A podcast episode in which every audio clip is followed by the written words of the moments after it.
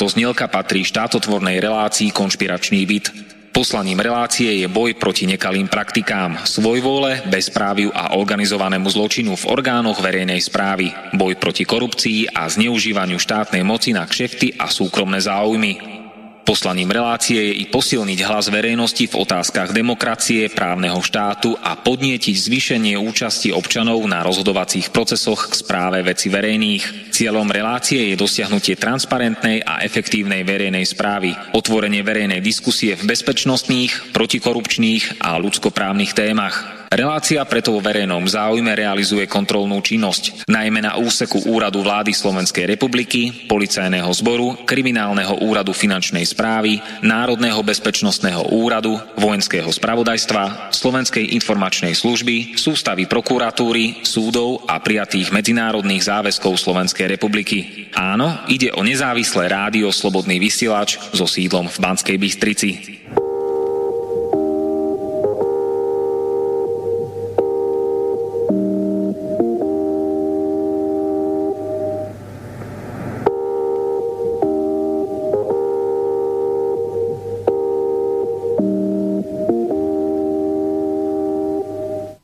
Že tu bujne korupcia a bezprávie, že je na každom kroku dvojaký meter, že tu vládne štátna mafia, pretože žijeme v politickej žumpe a totalite.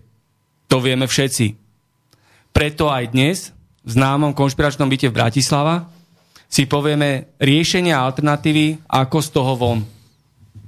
Počúvate rozhlasovú reláciu Konšpiračný byt číslo 112 a 112 to je aj tiesňové a núdzové číslo, na ktoré telefonujete pri každom ohrození života, majetku alebo životného prostredia. A presne toto číslo 112 je symbolické aj pre túto dnešnú tému. Ministerstvo organizovaného zločinu a oligarchie.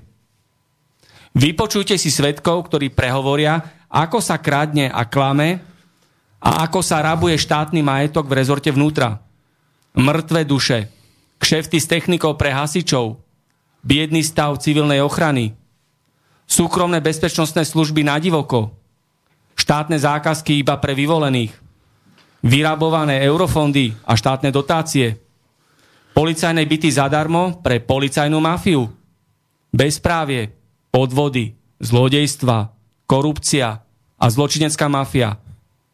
To všetko je na ministerstve vnútra. Ministerka vnútra Saková je Kaliňák v sukni. Kaliňáková mafia pokračuje. Moje meno je Martin Bavolár. Som novinár proti mafii a proti korupcii a tu sú moji dnešní hostia v Bratislavskom konšpiračnom byte.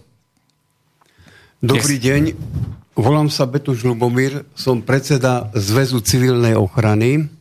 Pracoval som na ministerstve vnútra na odbore krizového riadenia mám skúsenosti z ochrany obyvateľstva a zabezpečovania výchovy a vzdelávania v tomto systéme. Pochádzam z Liptovského Mikuláša a momentálne naše sídlo Zväzu civilnej ochrany je vo Veľkom Folkmári v okrese Gelnica. A vyvíjate aj pedagogickú činnosť, píšete knihy. Aké knihy píšete? V tomto období máme spracované učebné texty cestami ochrany života a zdravia pre prvý stupeň základných škôl, takisto pre druhý stupeň základných škôl a pred dokončením sú skripta civilná ochrana a krízové riadenie pre vysoké školy. Ďakujem na úvod. A pricestovali ste z Liptovského Mikuláša alebo odkiaľ? Teraz momentálne z Košického kraja. Z Košického kraja. Takže zo slovenského východu ste prišli. Ďalší host, nech sa páči. Dobrý deň, moje meno je Martin Nemet, som bývalý profesionálny hasič. 12 rokov sa venujem problematike dobrovoľných hasičov na Slovensku. Touto problematikou sa zaoberám v poslednej dobe celkom aktívne vzhľadom k situácii, ktorá u nás nastala. A pricestoval si odkiaľ? Pricestoval som zo Žiliny. Zo Žiliny. Ďakujem. Ďalší host? Pekný deň, volám sa Stanislav Brexator, pochádzam z Popradu roky sa venuje práci v súkromných bezpečnostných službách. Aj dnes vypoviem v jednej takej veci, kde som zostal srozený, keď som pracoval v jednej súkromnej bezpečnostnej službe, aké sú tam nekalé praktiky a zneužívanie jednoduchých ľudí. A pricestoval si? Ja som pricestoval prakticky z Bratislavy, ale rodák som z Popradu, lebo momentálne bývam v Bratislave.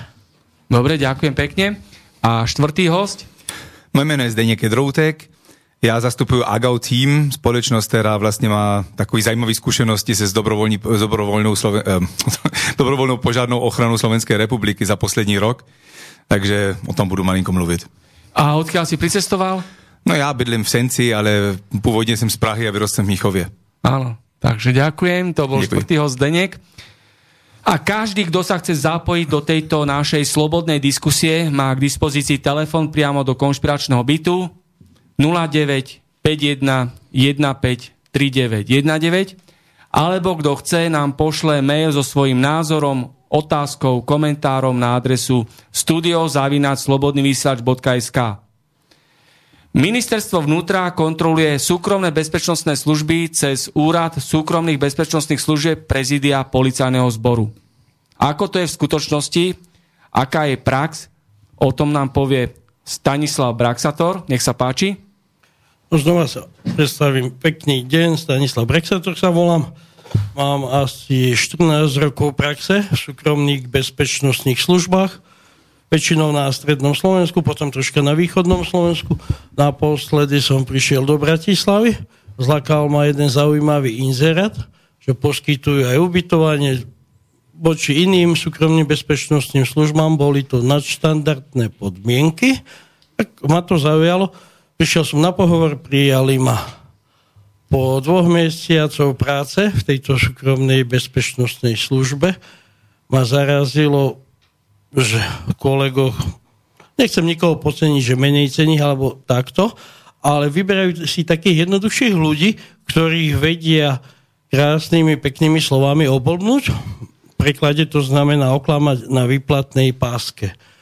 Mne sa im nepodarilo oklamať, iba tak čiastočne, lebo prvú výplatu mi dali o 4 dní neskôr s tým, že prepracovali sociálne zdravotné a podľa dohody ma vyplatili. V prvej výplate bol rozdiel 150 eur. Pracoval som druhý mesiac, lebo som si myslel, že sa pomýlili. Po dvoch mesiacoch práce, v druhom mesiaci som bol na výplatnej páske oklamaní o 170 eur. A koľko som si preštudoval zákonník práce, ja som v skúšovnej dobe odišiel z tej súkromnej bezpečnostnej služby. Ide o súkromnú bezpečnostnú službu ISB so sídlom Topolčianky. Konateľ spoločnosti je bývalý príslušník policajného zboru, ktorý to pozná si, jak chodí v zložkách. Lebo zákon je dobrý na súkromné bezpečnostné služby z hľadiska tých dochádzkových kníh a oni sa 10 rokov evidujú ale záhadné, že tie knihy po troch mesiacoch, keď už zistia, že pracovník na nich nepodal buď trestné oznámenie, alebo žalobu v tom rozdieli, kde boli vo výplate oklamaní, záhadne tie knihy sa prepisujú. Ja sa pýtam, kto im ich dáva.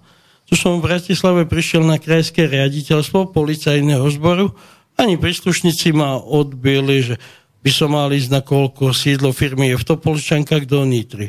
Predsa človek z Bratislavy nepôjde do Nitry, každé krajské riaditeľstvo s spôsobnosťou pre súkromné bezpečnostné služby má oznámenie prijať. Nedalo mi, tak som sa vybral na ďalšiu štátnu inštitúciu, volá sa to Inšpektorát práce. A to bolo presne, si pamätám, 11.11.2019 podal som podnet. Práve minulý týždeň dívam sa do kalendára 60 dní zákonník prešlo, neprišla žiadna odpoveď. Tak som podal reklamáciu. Dodnes zatiaľ nemám žiadnu odpoveď. Vo veci zmeškaných výplat, alebo ten rozdiel, iné bolo na výplatnej páske, iné bolo na mojom bankovom účte.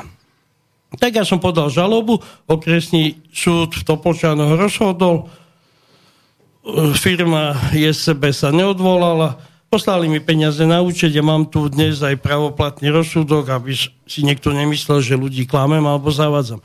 Znova vyzývam všetkých pracovníkov v súkromných bezpečnostných službách, tak ako im hovorí zákonník práce. Priplatok sobota, priplatok nedela majú na to nárok. Nejako ich majiteľia bláznia, že budú robiť za toľko alebo za toľko. Pre každého občana pl- platí rovnaký zákon, si myslím. Tak a čo ešte by tam bolo zaujímavé v tejto SBS-ke? V tejto SBS, čo bolo najzaujímavejšie, že majiteľia, hm, pani majiteľka, prednou tú súkromnú bezpečnostnú službu vlastnili jej tátko, bola to firma Simcor, ktorej bola odobratá licencia na Slovensku. Ja sa pýtam, aké aj tam sa robia previerky, keď ďalší uchádzač o vlastníctvo, lebo pracovník má ESCO a vlastník Security tuším licenciu B dostáva, ale nie som si teraz istý, lebo je rozdiel byť vlastníkom licencie a zamestnancom súkromnej bezpečnostnej služby. A čo je pre mňa najzražujúcejšie? Ja si myslím práca policajného zboru, ktorý má kontrolovať činnosť tých súkromných bezpečnostných služieb a nie s nimi spolupracovať. Snad nikto si nemyslí, že za pekné modré oči. Takže taká je situácia v SBS-kách.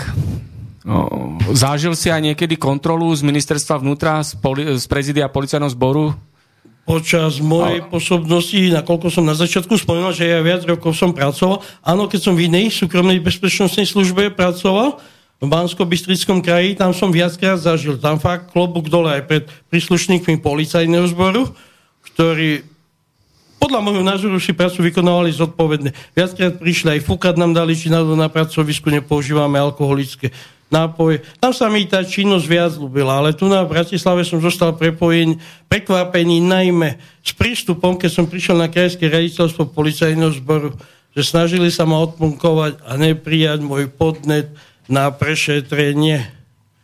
Mal som z toho taký pocit, že sa vzájomne poznajú.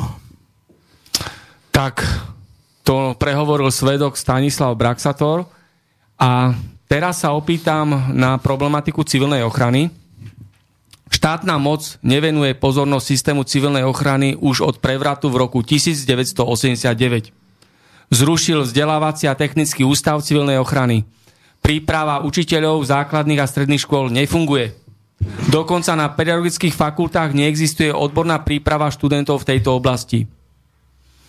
Existuje podrobná analýza a východiska na túto situáciu. Ako ďalej? Spýtam sa nášho ďalšieho hostia, nech sa páči. Ďakujem za slovo. E, po návrate z Moskvy, kde som pracoval na obchodnom zastupiteľstve, ma veľmi zaujala práca v systéme civilnej ochrany. Nastúpil som na stredisko vzdelávania v Spiskej Novej Si a potom po 15 rokoch ako vedúci tohto strediska, kde som zabezpečoval odbornú prípravu a vzdelávanie, vzdelávanie zamestnancov štátnej správy, samozprávy, sa stala veľmi zaujímavá vec.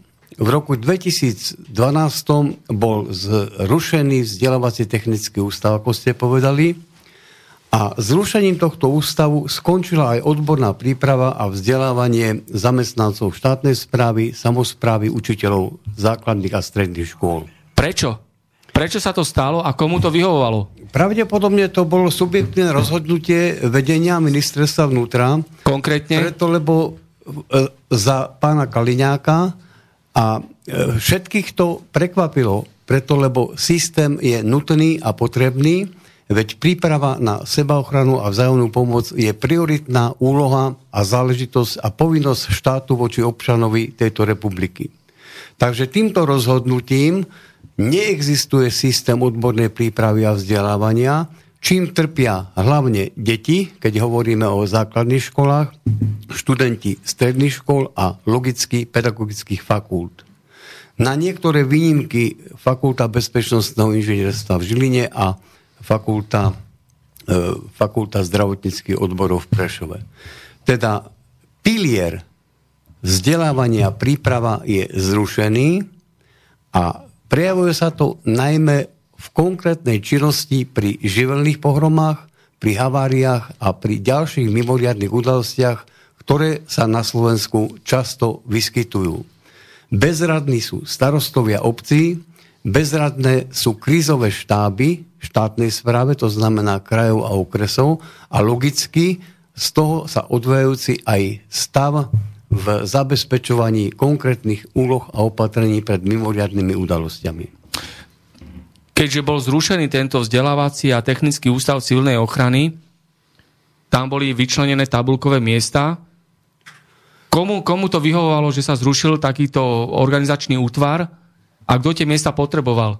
V podstate podľa nás, podľa nášho názoru zamestnancov, ktorí pracovali na strediskách vzdelávania v Limbachu, v Nitre, v Spiskej Novej Si, a samozrejme Slovenské Lubči, kde sídlil vzdelávací a technický ústav, je zrejme, že niekto potreboval tieto miesta, myslíme si, pre svojich priateľov, kamarátov a vzhľadom k tomu, že ministerstvo financí nemohlo navýšiť rozpočtové prostriedky pre ministerstvo vnútra, ľahká cesta bola zrušiť tento vzdelávací technický ústav a tým došlo k takému váku, zoberme si, že máme 2020, 20. rok a odborná príprava vzdelávanie samozrejme tápe. No kolovali také, aj kolujú takéto zaokulisné reči, že Kaliňák potreboval vtedy ako minister vnútra 60 tabulkových miest na pre svojich kamarátov, prisluhovačov a poskokov, takže zrušil tento vzdelávací a technický ústav civilnej ochrany a miesta si pre, prevelil, pre, prehodil tam, kde potreboval. Predstavte si perfektne vybudované centrum vzdelávania pre civilnú ochranu so svojimi pracoviskami, lebo to bol vzdelávací a technický ústav. Teraz tento ústav neexistuje a logicky tieto tabulkové miesta alebo tie v podstate procesy, ktoré prebehli v tejto personálnej oblasti, sa dostali asi pravdepodobne pod subjektívny vplyv vtedajšieho ministra vnútra. A to bol Robert Kaliňák. To bol Robert Kaliňák. Ďakujem. Tak a ďalšia veľká kauza, veľká téma. Nech sa páči.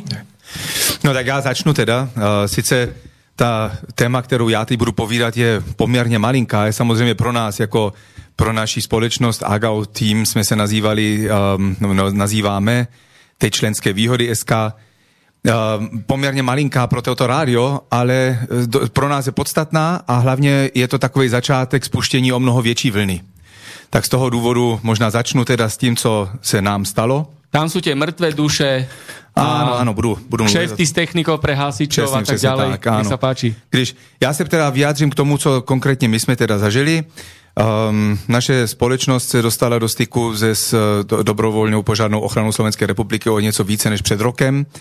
A šlo o to, že jejich jako systém zprávy Um, ale i ta forma těch průkazů byla na čas, aby byla zmodernizovaná a i zladěná s aktuálními zákonmi, co se týká ochrany osobních údajů. Um, tehdy jsme se dohodli na tom teda, že bychom tento projekt vzali do ruk, ale požadavka ze strany sekretariátu DPOSR, zkrátka, tak byla taková, že ten celkový projekt nesmí stát ani jeden cent. Toto bylo tak nám povedané. Tak jsme hledali možnost, jak toto provést a jak toto realizovat, protože obnášelo to prakticky programování nové software, připravování speciální administrativy pro tento veliký svaz, který sám o sobě mm, tvrdí, že má okolo těch 100 tisíc členů, že je to vlastně by největší svaz na Slovensku. A k tomu uh, tvorba teda samozřejmě těchto 100 tisíc členských průkazů, který, uh, byli, kde byly ty vlastně ty osobní údaje každého jednoho člena tohoto svazu šifrované digitálním QR kódem a mohly být vyčtený vlastně s každým běžným smartphonem, který má stáhnutou aplikaci QR čítačkou. Takže toto byla vlastně ta úloha. Samozřejmě toto distribuovat po celém Slovensku a zapraco- zapracovat uh, uh, odpovědné osoby, takzvaní tajemníci v každém okrese, aby mohli s touto software pracovat a samozřejmě pracovníky se, se sekretariátu. Takže tento projekt je veliký. Jo? Kdybyste to dali jako normálně jako zakázku nějaké klasické IT firmě, a která potom má cestovat 2-3 roky po Slovensku do každé obci a školit lidi a učit a ukazovat, jak si aktivují nový digitální průkaz a tak dále, tak je to samozřejmě komplexná záležitost.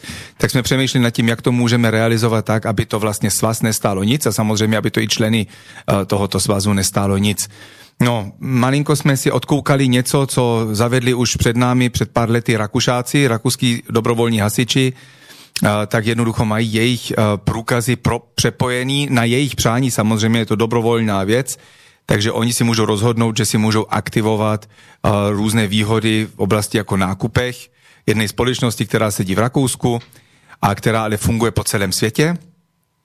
A když se to prostě využívá, tak se dá získat mezi 1 až, co jsme viděli, 14% z každého nákupu na zpátek a malinká částka teče právě tomu vydavateli těch karet, takže takto by se ten systém mohl celkovo jakoby financovat dlouhodobě a k tomu ještě další nějaký výhody, které jsme dali jako k dispozici. Takže celé to bylo nastavené tak, že my to sice budeme pracovat zadarmo, ale že jeden den se nám ty náklady budou vracet právě ve formě těchto výhodách.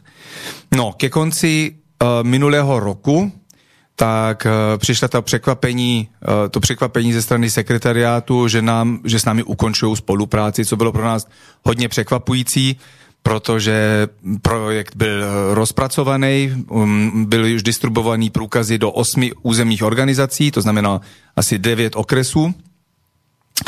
A rozdáva, do, rozdali jsme už do té doby cca 8 tisíc průkazů. Jo? Co nás už tehdy jako malinko divilo, je, že často to bylo tak, že přišli jsme někam i na nějakou například jednotlivou zbrojnici, takzvaný DHZ, to k tomu ještě kolega bude o něco více povídat, kde ale bylo například zapsané klidně i 60 členů, ale došlo tam jenom pár, možná 3, 4, 5 členů, co nás malinko divilo, hlavně v těch případech, kde my jsme chodili regionálně ještě do každé obce, že nepřišlo více lidí, kteří se prostě zajímali, že poprvé v historii se něco modernizuje v oblasti zprávy. Ale dobře, řešili jsme to tak, samozřejmě jsme předali naše průkazy, vysvětlili, jak to funguje a tak dále a tak dále.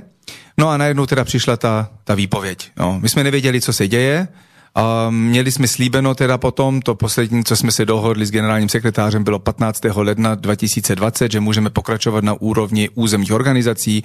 Byli jsme tam tři svědci, kteří toto slyšeli. A hned, jak jsme spustili teda tuto informaci, zveřejnili, že budeme pokračovat teda s digitálními průkazmi, ale na úrovni úz, územních organizací, tak uh, přišlo zpětně usnesení do celého Slovenska, že se z toho říkají, že se z toho distancují a že o tom nic neví, že toto nikdy nedohodli, tak potom už jsme začali teda... Já jsem jednoducho sepsal ten náš příběh, jak to dopadnul a zveřejnil jsem ho Um, než se teda předám slovo uh, kolegovi, který mě potom kontaktoval, tak ještě chci k tomu říct, vlastně co by to vlastně vyneslo. Jednoducho by se zmodernizoval systém tak, že by ušetřilo svazu a tím pádem i státu kopec peněz, protože musíte si představit, že aktuální průkazy například jsou, fungují na principe toho, že jsou z papíru, že každoročně se ty minimální členské příspěvky, které jsou většinou okolo těch dvou eur, um, prostě e, platí tou formou, že se jenom zaplatí, za to se koupí kolky, které se musí dodávat, nebo nálepky, které se musí dodávat no, do tisíce obcí na Slovensku a který se potom lepí do těchto papírových knížek. Jako je to princip, který mě připomíná hodně jako 19. století. A i když například se přihlásí nový člen, tak jednoducho vypíše papírek, který se musí doručit do Bratislavy a potom pracně vlastně zapracovat nebo zadat do systému. Tyhle ty věci by se všechny odstranily, všechno by se automatizovalo, přihláška by mohla fungovat jednoducho přes mobil, podpis přihlášky by fungovalo jednoducho například přes uh, podpis prstem na, přímo na smartphone, všechny tyto zbytečné práce by odpadly, co by znamenalo, že tyto lidi, kteří to většinou dělají bezplatně, by měli více času pro své rodiny a mohli se věnovat prostě jiným věcím, než dělat zbytečně administrativní práce a rozvážet tisíce nálepek po Slovensku do každé obce. Takže toto by byl ten výsledek a samozřejmě by se i očistila databáza, protože tento systém vyžadoval to, že každý aktivní člen se sám registruje. No, tak jak jsem povídal, takže z těch cca 8 tisíc rozdaných průkazů se uh, aktivovali asi 1300, co bylo už dost překvapivý. Takže tady je nějaká velká díra, jo. A potom i více a více chodili k nám informace takového typu, že jednoducho um, toto může být zádrhel, že jednoducho tam, tam ten, ten rozdíl mezi těch opravdu existujících členmi a těmi, co jsou v systému uh, vedený, je obrovský, co můžeme potvrdit, že se nám stalo několikrát, že například někteří členy, členy pro který jsme vytvořili průkazy, nejenom, že už nebyli aktivní, ale že byli už dokonce i bohužel mrtví, jo, a nebo, to sú tie mŕtve duše, to, čo, ktoré tam evidovali. Áno, áno, akože jednoducho prostě byli vedení lidi v systéme, ktorí ani neexistujú, nebo ktorí už dlouhou dobu nejsou žádnými členmi. No a že týchto prostě, nebo samozřejmě, že údaje byly vadný, špatný, špatný adresy, špatný jména a tak dále a už dlouhé roky. Takže toto by se všechno očistilo, opravilo a jednoducho na závěr eh, to, na, při ukončení tohoto pro, eh, projektu by dobrovolná požárná ochrana Slovenské republiky měla přesný přehled o počtu o, dejme tomu například věkové struktuře, o struktuře schopností, dejme tomu, kde například se nachází lidi, kteří mají zkušenosti jako potápěči, který ví lézt po horách a tak dále, aby byl prostě opravdu zmodernizovaný ten zásahový systém. Jo? Takže věřím tomu, že by to byl velký prospěch. Bylo to nastavené tak, že to bylo naprosto zdarma. Dokonce jsme se začali už bavit i se sekretariátem, že když se nám te podaří tento projekt úspěšně rozběhnout, takže samozřejmě jsme i ochotní ve formě například dotací a nějakým způsobem pomáhat i tomuto velkému svazu. Jako I toto jsme byli samozřejmě ochotní, jenomže jsme samozřejmě nebyli schopní platit něco někomu e, z projektu, který byl nastavený na tom, že každý z nás do toho dává své úspory a dělá bezplatně. To, to nejde. Takže to je tak naše zkušenost. Já jsem to potom zveřejnil volalo mě strašně hodně lidí, hlavně ten první víkend, po tom, co jsem to zveřejnil na Facebooku, mm, jsem měl přes 200 telefonátů, no a jeden z těchto telefonátů byl jeden pán ze severního Slovenska, který se mi ptal takovou zákernou otázku, kterou jsem nebyl schopen odpovídat, a to je, jestli mi jasná problematika rozdílu mezi DHZ a DHZO. A v tomto případě bych možná asi potom předal na kolegu Martina. Děkuju. Ďakujem za slovo. Ja, teda sa napojím na to, čo už si tu predniesol, práve ten rozdiel medzi DHZ a DHZO, tak ako ho ľudia nevnímajú, bohužiaľ na Slovensku, ako by mali, že základným faktorom v problematike dobrovoľnej požiarnej ochrany na Slovensku je práve nevedomosť.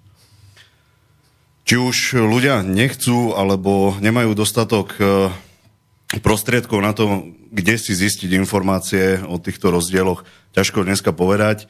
Ja si myslím a držím sa vždycky toho slova, kto hľadá, ten nájde. Každopádne, ako si už spomínal, DPO Slovenskej republiky sa prezentuje tým, že má zhruba 100 tisíc členov. Takto je to odprezentované, keď sa pozrieme aj do ostatných médií, kde ministerka Sáková alebo ešte jej predchodca pán Kaliňák sa prezentovali. Máme 100 tisíc ľudí, ktorí sú pripravení na Slovensku pomáhať v prípade nejakých mimoriadných udalostí Uh, položil som im vtedy aj tak verejne nejaké otázky. Hej, kde? Ukážte mi to. Kde sú tí ľudia, uh, ktorí sú vraj pripravení nám pomáhať? 12 rokov sledujem aktivitu dobrovoľnej požiarnej ochrany a aj posledné výroky, ktoré prišli z ich strany uh, na tento rok, na rok 2020, vyšiel nedávno článok, kde zverejnili sumu 5 miliónov 620 tisíc eur, ktoré chcú prerozdeliť medzi 2500 dobrovoľných hasičských zborov. Pýtam sa, kde sú. Zákon jasne vraví, obec nad 500 obyvateľov je povinná zriadiť DHZO, dobrovoľný hasičský zbor obce. Je bežnou praxou na Slovensku, bohužiaľ, mrzí ma to, ale je to tak, e, že obce to nemajú zriadené. Dokonca sú prípady, kde je plne funkčný zbor DHZO, tí chalani sa tam naozaj snažia, nejakým spôsobom si vedú evidencie, snažia sa vyškoliť a kontaktujú ma spätne potom s tým, starosta nám odmietol vydať zriadovaciu listinu DHZO. Jak je to možné? Prečo vám ju nedá? Preč, máte vôbec menovacie dekrety, že ste dobrovoľní hasiči? Využívate predsa tých techniku ministerstva vnútra. No nie, nemáme. Starosta povedal, že však ste tu, dostávate peniaze, tak čo viac potrebujete? Dobre, dostávate peniaze. Ale tým pádom, keď nemáte zriadovacú listinu a vy poberáte dotácie z ministerstva vnútra prostredníctvom DPO, čo je kapitola sama o sebe, prečo to ide cez DPO, tak vlastne poberáte dotácie z ministerstva vnútra neoprávnene, pretože vy nemáte ani zriadovacú listinu, takže vy neexistujete. Niekto vám dal auto, nevieme na základe čoho, pretože musí byť zriadené DHZO, musí predsa existovať nejaký spolok, ktoré, ktorý to auto dostal na tú obec, toto chýba na Slovensku. Uh, takisto chýba školenie tých ľudí. Ľudia sa nemajú dneska kde školiť. keď sa pozrieme k susedom, príklad do Českej republiky, je tam nádherná spolupráca medzi štátnymi a dobrovoľnými hasičmi, kde uh, na každý rok vyjde nejaký kalendár školení, vždycky uh, od štátnych hasičov niekto obvolá pár dobrovoľných zborov, zavolá ich k sebe, vyškolí na nejakú danú problematiku a opakuje sa to niekoľkokrát ročne. Tu sa to nestane. Tu vás nikto nezavolá na to, poďte sa vyškoliť. Uh, jediná povinnosť, ktorá prišla uh, z prezídia Hasičského záchranného zboru, je povinnosť vyškoliť u dobrovoľných hasičov veliteľa. Aj to majú niektorý problém, aby ho vôbec vyškolili. Nehovoriac o tom, že samozrejme na tých obciach ani nemajú záujem poslať na tieto školenia tých veliteľov. Takže nemáme 100 tisíc ľudí, ktorí by nás školili. Uh, zároveň tých 100 tisíc, uh, jak si vral, že sa očistí databáza, tak práve to bol ten zásadný problém. Už by sa nemohli prezentovať, že máme 100 tisíc, ale máme možno tak 10-15 tisíc ľudí, ktorí sú ochotní pomáhať. A čo to prakticky znamená, keď sú tam tie mŕtve duše? To znamená, že či majú viac členov, dostávajú nejaké štátne dotácie, alebo aký to má dopad, keď sú tam ľudia, ktorí neexistujú prakticky? Ťažko povedať, e, či to nejakým spôsobom e, ovplyvňuje. E, myslím si, že minimálne to má takú tú psychologickú silu, je na 100 tisíc a my chceme pomáhať, tak nás podporte. Hej, takže aj z tohoto dôvodu. Áno, je značný rozdiel, keď sa pozrieme 10 rokov spätne a dneska, tak je vidieť značný rozdiel v pripravenosti tých chalanov na tých obciach a v ich snahe sa vyvíjať tým zásahovým smerom. Lenže, eh, ako som vral na začiatku, tá nevedomosť. Eh, na Slovensku máme dva také druhy zásadné tých dobrovoľných hasičov. A jedno sú zbory DHZ, ktoré sú E, vlastne organizačnou zložkou dobrovoľnej požiarnej ochrany Slovenskej republiky, kde treba podotknúť, že dobrovoľná požiarná ochrana Slovenskej republiky je občianske združenie. Nie je to žiadna štátna inštitúcia, je to vyslovene občianske združenie a tieto DHZ vlastne sú organizačnou zložkou, čiže vlastne také cerské spoločnosti tejto jednej uh, veľkej firmy. A sú to zbory, ktoré... Dobrovoľné hasičské zbory sú to. Dobrovoľné hasičské zbory, ktoré vlastne sa skôr organizujú na tú prácu s mládežou, kultúrne podujatia, súťaže a nejakým spôsobom motivácia na to, aby neskôr e, vstúpili aj treba do toho dobrovoľného hasičského zboru obce, no. ktoré vlastne e, ešte nie je tak úplne historicky dávno boli nazývané OHZ, obecné hasičské zbory. Takže vlastne to DHZ je naozaj iba e, občianske združenie, nejaký spolok, partia ľudí, organizujú súťaže, organizujú nejaké diskotéky, aby si zarobili nejaké finančné prostriedky a pomohli si vlastne na tie súťaže, predsa len je to finančne náročné. Hej. A čo to znamená, kto je vlastne taký gestor e, z rezortu vnútra nad týmto všetkým? Tam je generálny sekretár nejaký? No, generálny sekretár, ne, nepovedal by som, že je úplne z toho rezortu. Generálny sekretár sedí vo vedení dobrovoľnej požiarnej ochrany Slovenskej republiky. Na ňom samozrejme ešte prezident, ale ako je už všeobecne známym faktom, tak ten prezident je len prezentatívna figurka. Nejakým spôsobom zásadným nerozhoduje historicky. To je prezident Hasického a záchranného zboru? Nie, prezident dobrovoľnej požiarnej ochrany. Uh-huh. Pán Celuch. Nie je ničím zaujímavá táto osoba. E, nejak extra si myslím, že neprispel e, k rozvoju dobrovoľnej požiarnej ochrany. E, myšlienka dobrovoľnej požiarnej ochrany ako taká, ja ju berem, ja ju chápem. E, samozrejme, treba aj s tou mládežou pracovať, nejakým spôsobom motivovať tých ľudí, aby sa udržala činnosť tých dobrovoľných hasičských zborov obcí. Takže v tomto smere ako super, chválihodné, ale tu nastáva zásadný problém. Dobrovoľná požiarná ochrana Slovenskej republiky prevzala e, správu dobrovoľných hasičských zborov obcí. E, dobrovoľné hasičské zbory, zbory, zbory obcí sú zriadené obcov. Tak ako obec zriadi mestskú políciu, tak zriadila aj dobrovoľný hasičský zbor obce. Tam jediný rozdiel je v tom, že uh, tí hasiči v tom dobrovoľnom hasičskom zbore uh, nie sú uh, zamestnancami obce, tak ako príklad ten mestský policajt, pretože to vykonáva dobrovoľne. Bez nároku na nejakú odmenu. A to zase je ďalší problém v prípade nejakej škody, kde vlastne neexistuje a nemáme zákonne stanovený e, nejaký status, e, čo ten dobrovoľný hasič je. Je to zamestnanec, brigádnik, je to služobný pomer. Nepoznáme tento pracovnoprávny vzťah, takže pokiaľ nastane problém, ako sa už e, na Slovensku minulý rok stal, e, nabúra šofer auto, ktoré je majetkom obce alebo ministerstva vnútra a škoda je požadovaná po ňom. Za normálnych okolností, keby bol zamestnanec tej obce, tak sa bavíme o nejakom trojnásobku hrubej mzdy. Ale čo zoberú človeku, ktorý nemá pracovnoprávny vzťah pardon, voči tej obci, tak uh, požadovali po ňom plnú sumu. 12 tisíc eur škodu. Človek, ktorý v tom kraji možno zarába tak 600-700 eur. Nevieme samozrejme presne, koľko zrovna tento človek zarába, ale je to pre neho likvidačné. Tak on vykonáva dobrovoľnú činnosť na pomoc ľuďom, tak ho zlikvidujme, lebo nabúral auto, ktoré e, patrí obci alebo ministerstvu vnútra. Ne? Takže to je zase tých problémov e, tej problematike dobrovoľnej, pož- dobrovoľnej požiarnej ochrany a hasičov, dobrovoľnej vôbec, je naozaj kvantum. Uh, to som tak nejakým spôsobom odskočil, vrátim sa späť k tej členskej základni. Ak by sa vyčistila, tak by sa reálne ukázalo, koľko ľudí máme schopných. Keď ja si vezmem, že na každej obci nad 500 obyvateľov by mala byť zriadená DHZO, tak sa bavíme o nejakých možno 1300 obciach. Dajme tomu, že v roku 2008 písali v štatistikách, že ich je nejakých 1700 plus minus. OK, beriem. Samozrejme, nikde nie je napísané, že aj obec do 500 obyvateľov si nemôže tento um, dobrovoľný hasický zbor obce zriadiť. Máme rozdelenie do kategórií, kde tie zbory sú rozdelené tak, ako je to nariadené. Potom aj tie kategórie podľa toho, kam sú zaradené, dostávajú nejaké dotácie.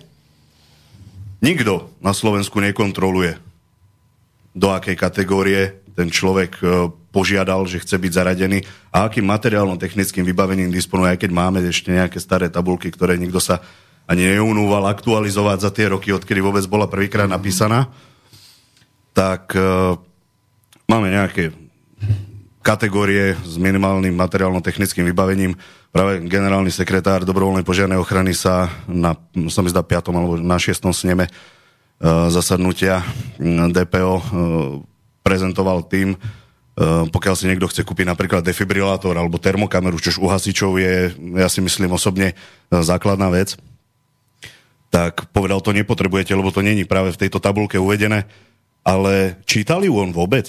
Pozeral sa na to, ako sa tá tabulka, už len v názve to má jasne napísané, minimálne materiálno-technické vybavenie. Minimálne, nie maximálne. Pokiaľ by sme sa mali držať jeho slov, tak ako to prezentoval on, tak pokiaľ zbor už nakúpil všetko, čo v tej tabulke je, tak každý rok tie dotácie by mal vraciať, pretože však ja už som to nakúpil minulý rok. Hej, takže už nepotrebujem vlastne žiadne ďalšie peniaze na to, aby som sa nejakým spôsobom zdokonaloval. Toto je ten problém. Uh, generálny sekretár dobrovoľnej požiarnej ochrany, e, ktorý tam sedí dnes, pán Vendelin Horvát, nejakým zásadným spôsobom nepodporuje rozvoj a vývoj práve tých DHZO, ktoré majú tú snahu a chcú niečo dokázať. Je predsa nemysliteľné, aby sme mali, v, príklad poviem, v Ačkovej skupine zbor, ktorý má 50 výjazdov, až 60 za rok, naozaj e, vedie si plnohodnotne evidenciu, má pravidelné školenia, zdokonalovacie školenia v priebehu roka. Venuje tomu neskutočné množstvo času ten človek v rámci svojho voľna na úkor rodiny, na úkor priateľov a dostane 5000 eur. Potom máme druhý zbor, ktorý tiež je v Ačkovej kategórii, ale nevenuje sa tomu toľko. Ak mi raz za rok zavolajú, pretože mám 2-3 výjazdy, 4 do roka, tak však v poriadku, ale Niekto mi pomohol na to, aby som mal Ačkovú kategóriu a dostával 5000 eur.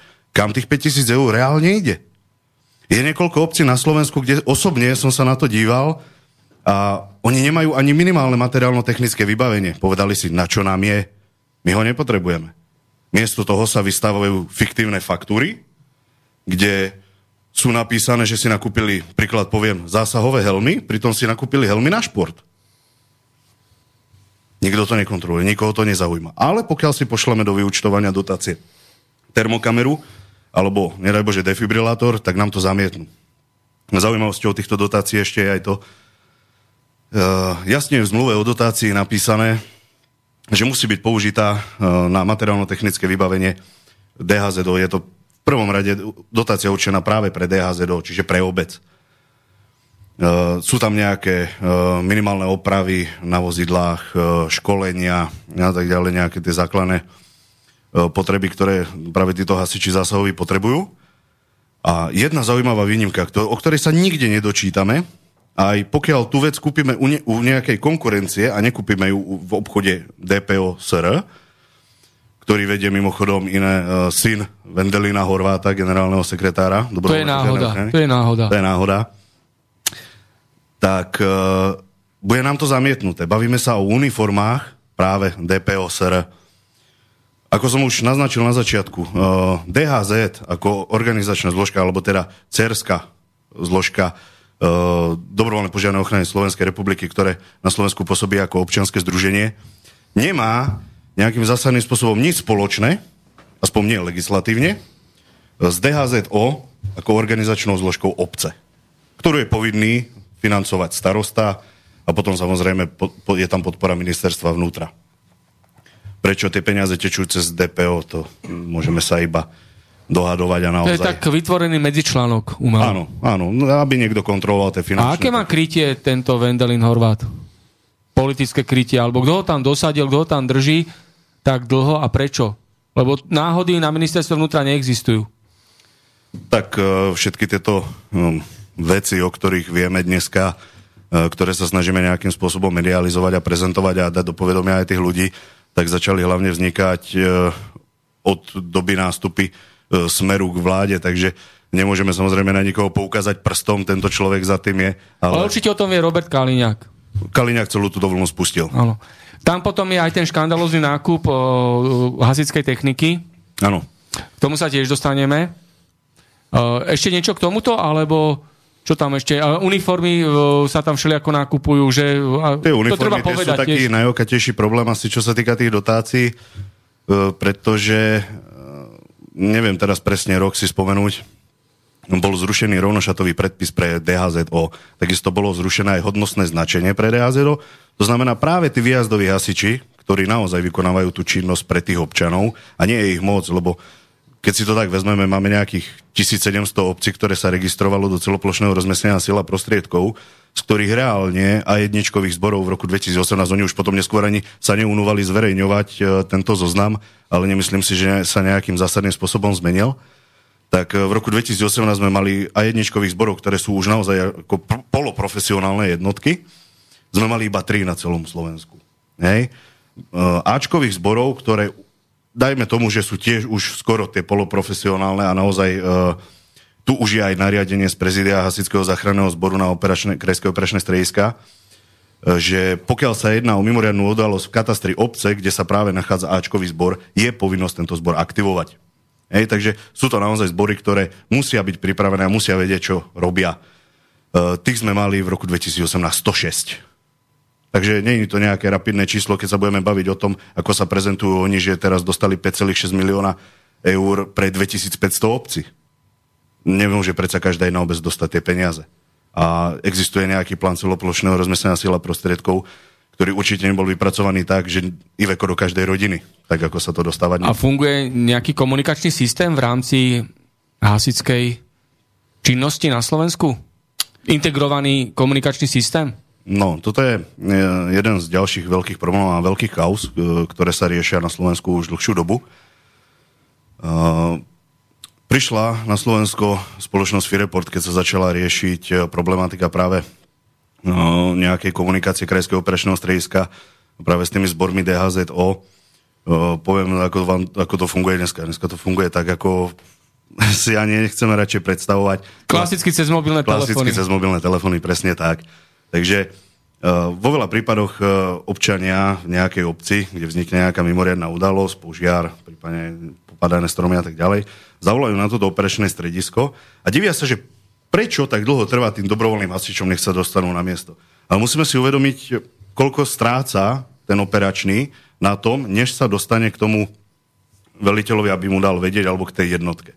Dneska to funguje takým štýlom čes obciam, ktoré boli ochotné a zainvestovali do toho, že už si aktivovali ten FIREPORT. Takže interne si tú komunikáciu urychlili. Ale stále není doriešená komunikácia medzi krajským operačným strediskom a veliteľom dobrovoľného hasičského zboru obce. Funguje to cez telefón.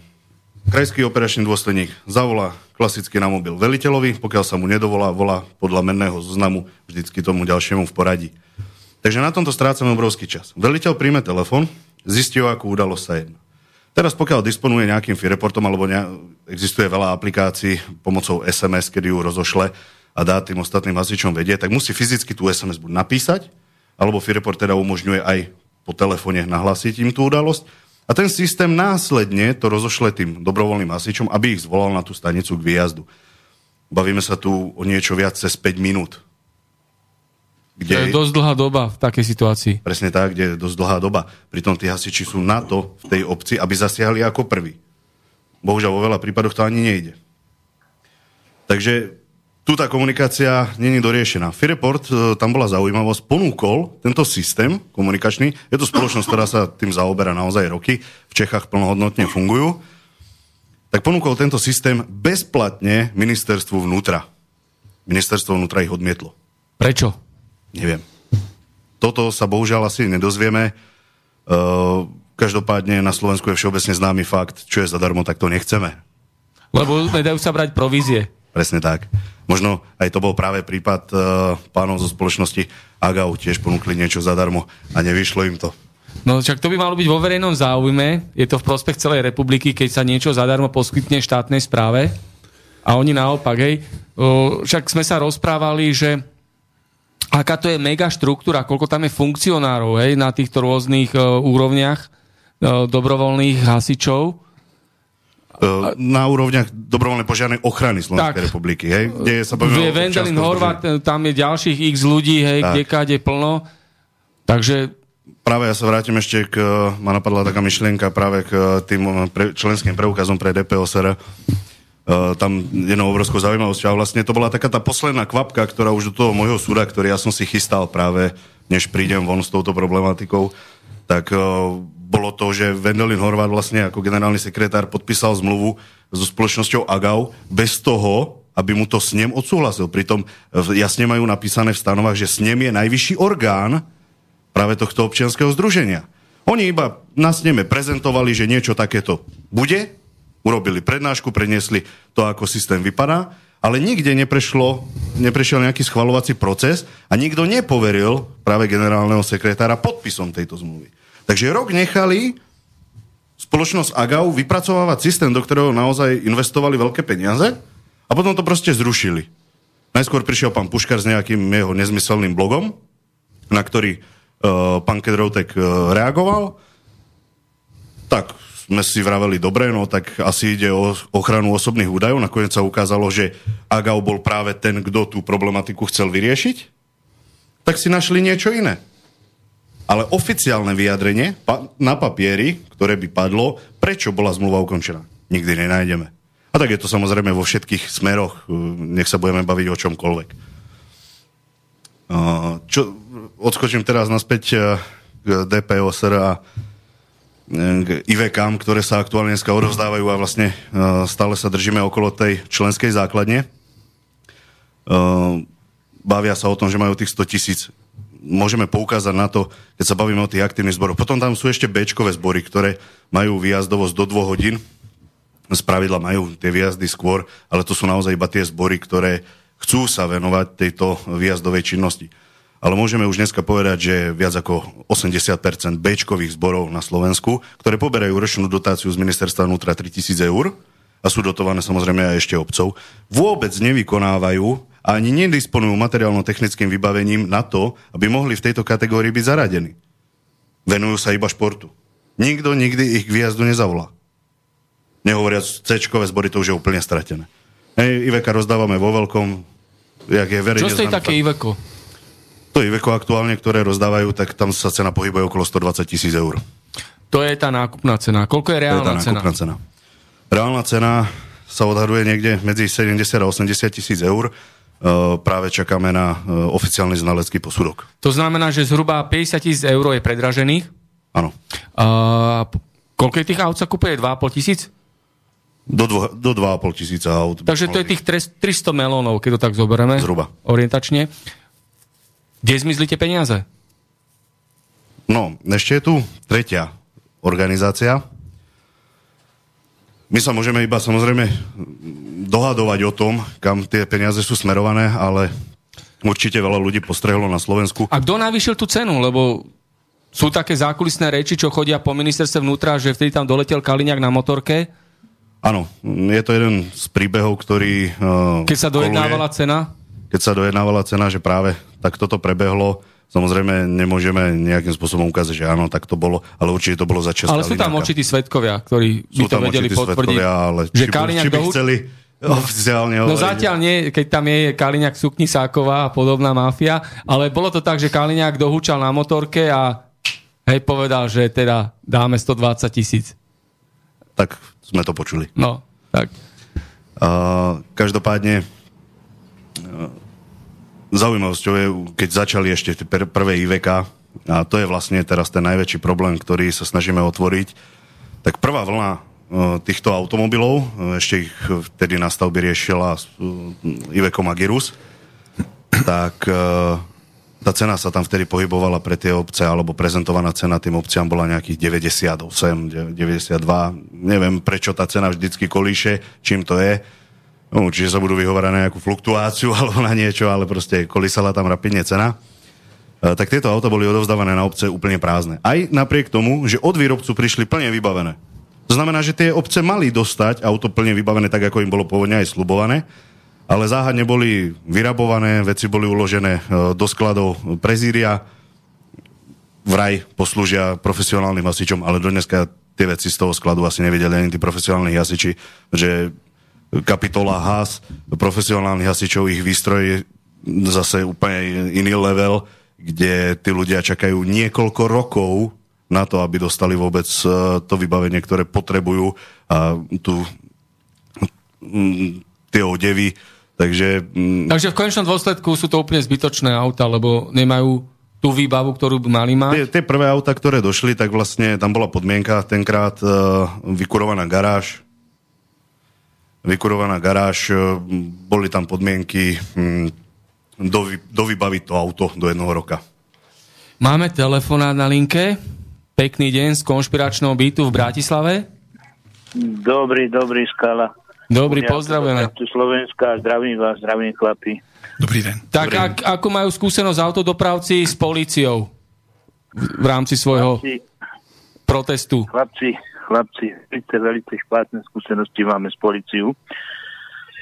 Jedna nemilá vec je to, že ty ideš bojovať za svoje práva, máš na to povolení, po druhej stránke vlastne chod za pokrajských a vlastne po mestských úradoch, aby zrušili nám povolení, ktoré, ktoré nám vydali, dojde NAKA tlačovku nátlakem vlastne, vlastne žiada toho starostu, aby nás krátka zrušili povolenia ako na štrajk, nakoľko máme právo.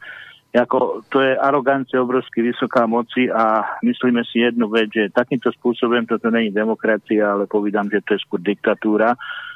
A táto diktatúra si myslím, že sa jedného krásneho vráti späť tým veškerým všetkým policajtom, pretože ty, keď chceš hájiť práva vlastne a záujmy tohoto národa, kde rozkráda sa mýtny systém, kde v mýtnom systéme za 10 rokov ukradli 800 miliónu, tak si predstavte, že ešte policajti idú, ešte ťa po prípade budú šľahať nejakým spôsobom, alebo e, dojdu na rajku a komando a ide vás rozprášiť len kvôli tomu, že idete štrajkovať za to, že poukazujete na niečo, to, čo sa vlastne v tejto krajine deje a to vieme dobre, že sa tu krádne a rabuje aj táto krajina.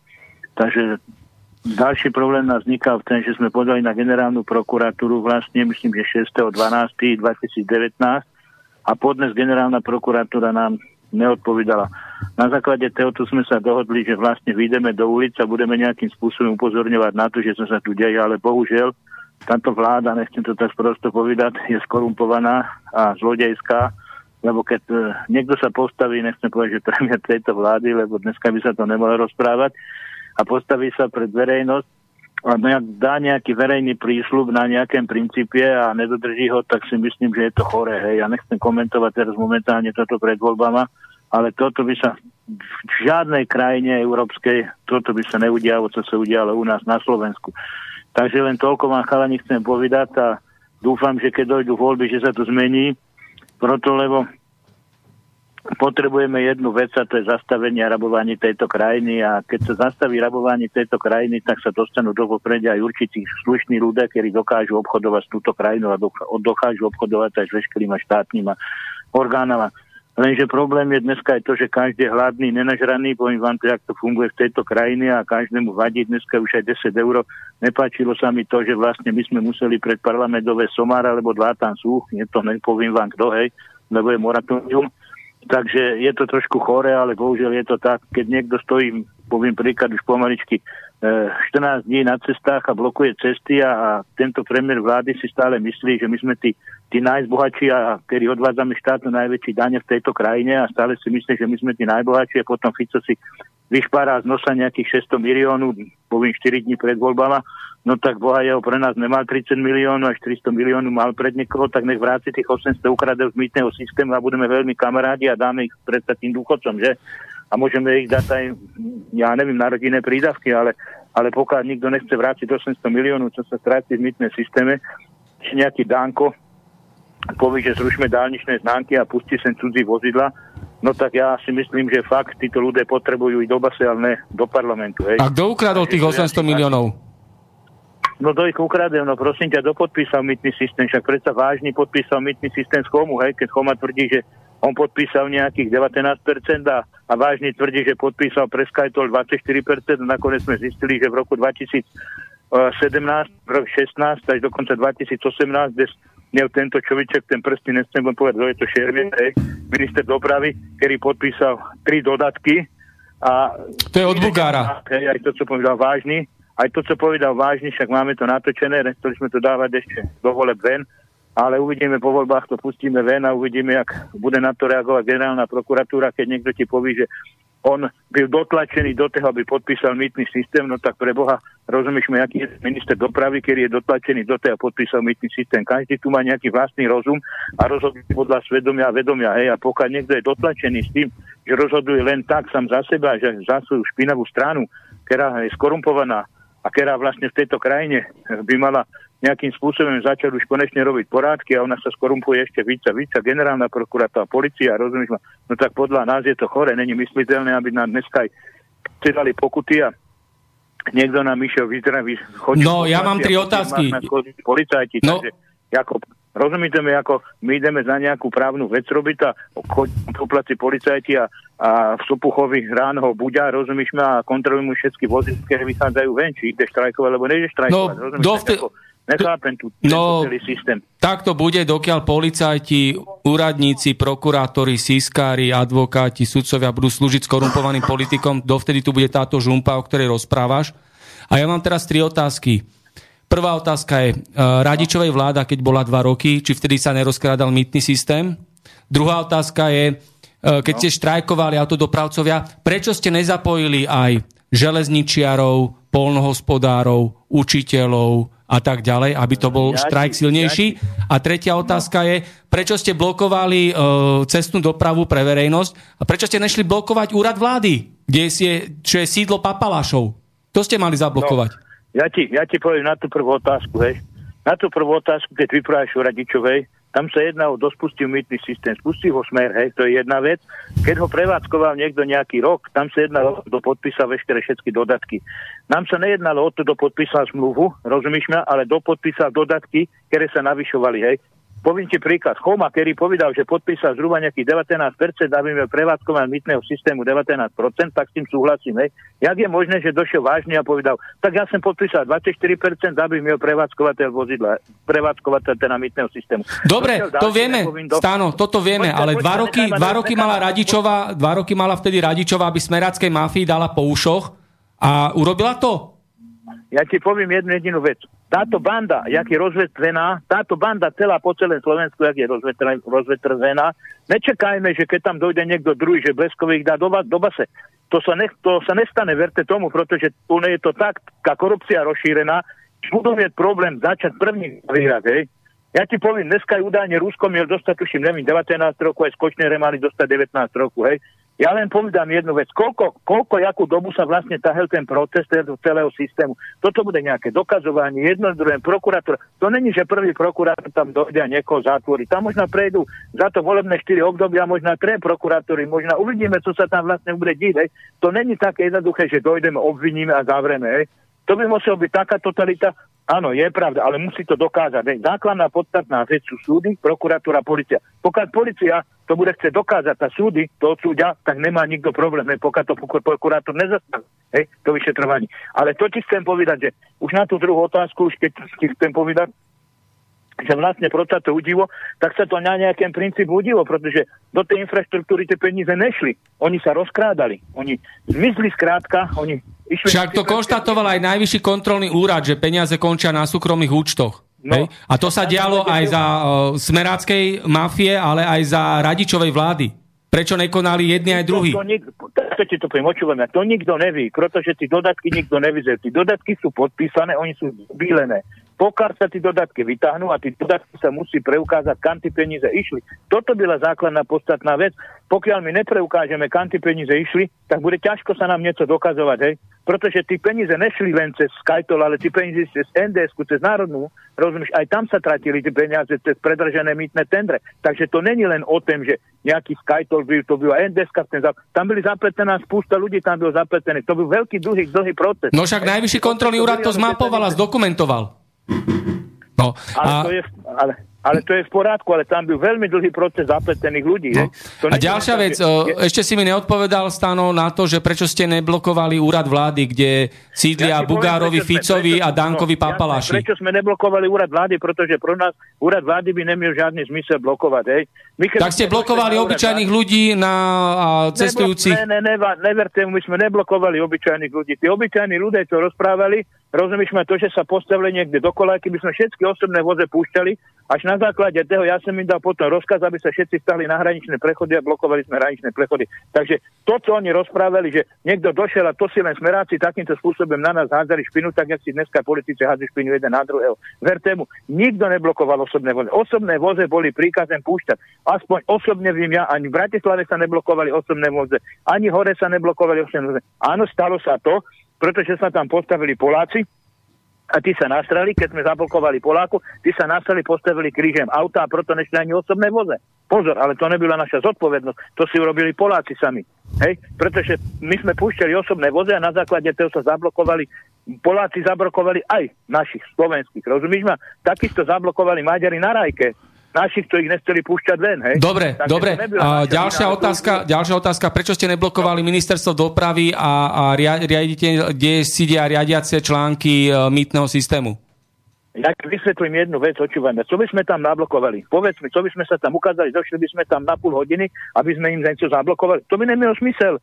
Ako podľa mňa aspoň by to smysel nemieli. Takto to mielo smysel kvôli tému, že sa tí produkty nedostali do tých výrobných podnikov, aj do tých najväčších korporácií. Tam byl ten zákopaný pes, tam byl ten najväčší problém. My sme nemohli korporácie nejakým spôsobom blokovať, pretože to sú všetko súkromné pozemky. A nikto ťa dneska do súkromného pozemku nepustí, pretože na to nemá zákon. A pokiaľ my sme to robili, tak sme to robili podľa zákona. A my sme to nemohli robiť proti zákone. A ďalší problém. Vy si nevíte predstaviť, keby sme my išli blokovať kamionov a úrad vlády, že by ti tú povolenie vydal. Jedine by sme to išli nátlakem a čo by sme akože sa s tým policajtím a potom išli pobyť. To je presne to ešte, ak to komando došlo na rajku a chalani mi volali, máme tu komando. Oni došli, chalani otlačili auta, im odvezli do Rici, normálne museli tie auta rozumieť. No tak či tak vás odťahli, takže výsledok je rovnaký. Odťahli vás aj tak. A poslednú otázku mám, prečo ste neoslovili železničiarov, polnohospodárov, učiteľov a ďalších, aby ste sa zapojili do väčšieho celonárodného štrajku? Jasné, ja ti vysvetlím jednu jedinú vec. E, polnospodári byli s náma. Tí v Košicách blokovali to video, blokovali traktorami a blokovali všetkým. Ja som oslovil osobne sestričky, nechceli s nama.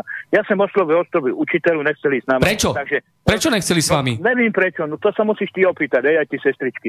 To sa musíš ty opýtať. Ja neviem, prečo nechceli s nama, hej. Oni nemali záujem. A ešte ti poviem jednu jedinú vec. Keby tí ľudia mali záujem a veškerí tí občania, ktorí chcú a nejakú spravedlivosť dosiahnuť, tak tých 7 dní, čo sme my stali na tej Rožňavskej ulici, tak už tam ich nemohlo byť, poviem príklad, 5 tisíc alebo 10 tisíc každý večer. Nikto tam nedošiel. Došlo tam pár chalanov, akorát čo nám došlo, donesli nejaké apolitanky na jedenie a to bolo všetko. Ale tých ľudí by spočítal na, na, na jednej ruke alebo možno na dvoch rukách, čo tam došli, hej, tí ľudia. Na tú Rožňavsku. Ja som tam osobne byl, pretože som tam byl 24 hodín denne. Ja som aj ten kamion nespával. Takže nikto mi nechce povedať jednu takúto nezmyselnú vec, hej pretože ten občan, ja ti to nechcem povedať, že je sprostý, ale je taký, aký je, hej. Dneska poviem ti príklad, že keď vidí, čo Fico robí a že všetkým si prdele vytýra, a to si myslí, že to spraví, ja neviem, s týma druhýma stranama, takýchto si prdel vytre, hej. Len problém je ten, že on sa topí, on potrebuje nejakým spôsobom sa dostať hore a keď sa človek topí, tak sa chytá aj slámky. To každý musí dneska aj pochopiť a to isté robí aj Fico. Rozumieš ma? A to isté spraví se všetkým, že všetkýma politikama. To si zapamätaj, že toto on bude robiť. A to isté nechápem, že prečo keď dneska aj tému hlúpemu Slovákovi pridáš 10 eur alebo 20 eur, tak on sa môže zblázniť, rozumieš ma? A prečo sa môže brániť? Pretože sme chudobný národ. Keby si to dal Nemcovi, tak Nemec to neprijeme. On ti, ti ťa napäť a kopne tá dorici. Rozumieš? On ti povie, že ešte urážaš toho človeka. Ale Slovák je tak nenažraný, že ide po tých peniazoch porade hladný, hej? Má spustu ľudí, my sme byli v tom parlamente, keď sme mu tam somára dovedli, rozumieš, tam byli starší pánové, pomery 70 rokov. A ty tam došli bojovať za to, že to je hamba dva týždne pred voľbami, alebo týždeň pred voľbami idú schvalovať, rozumieš, nejaký zákon ohľadne dôchodku, hej?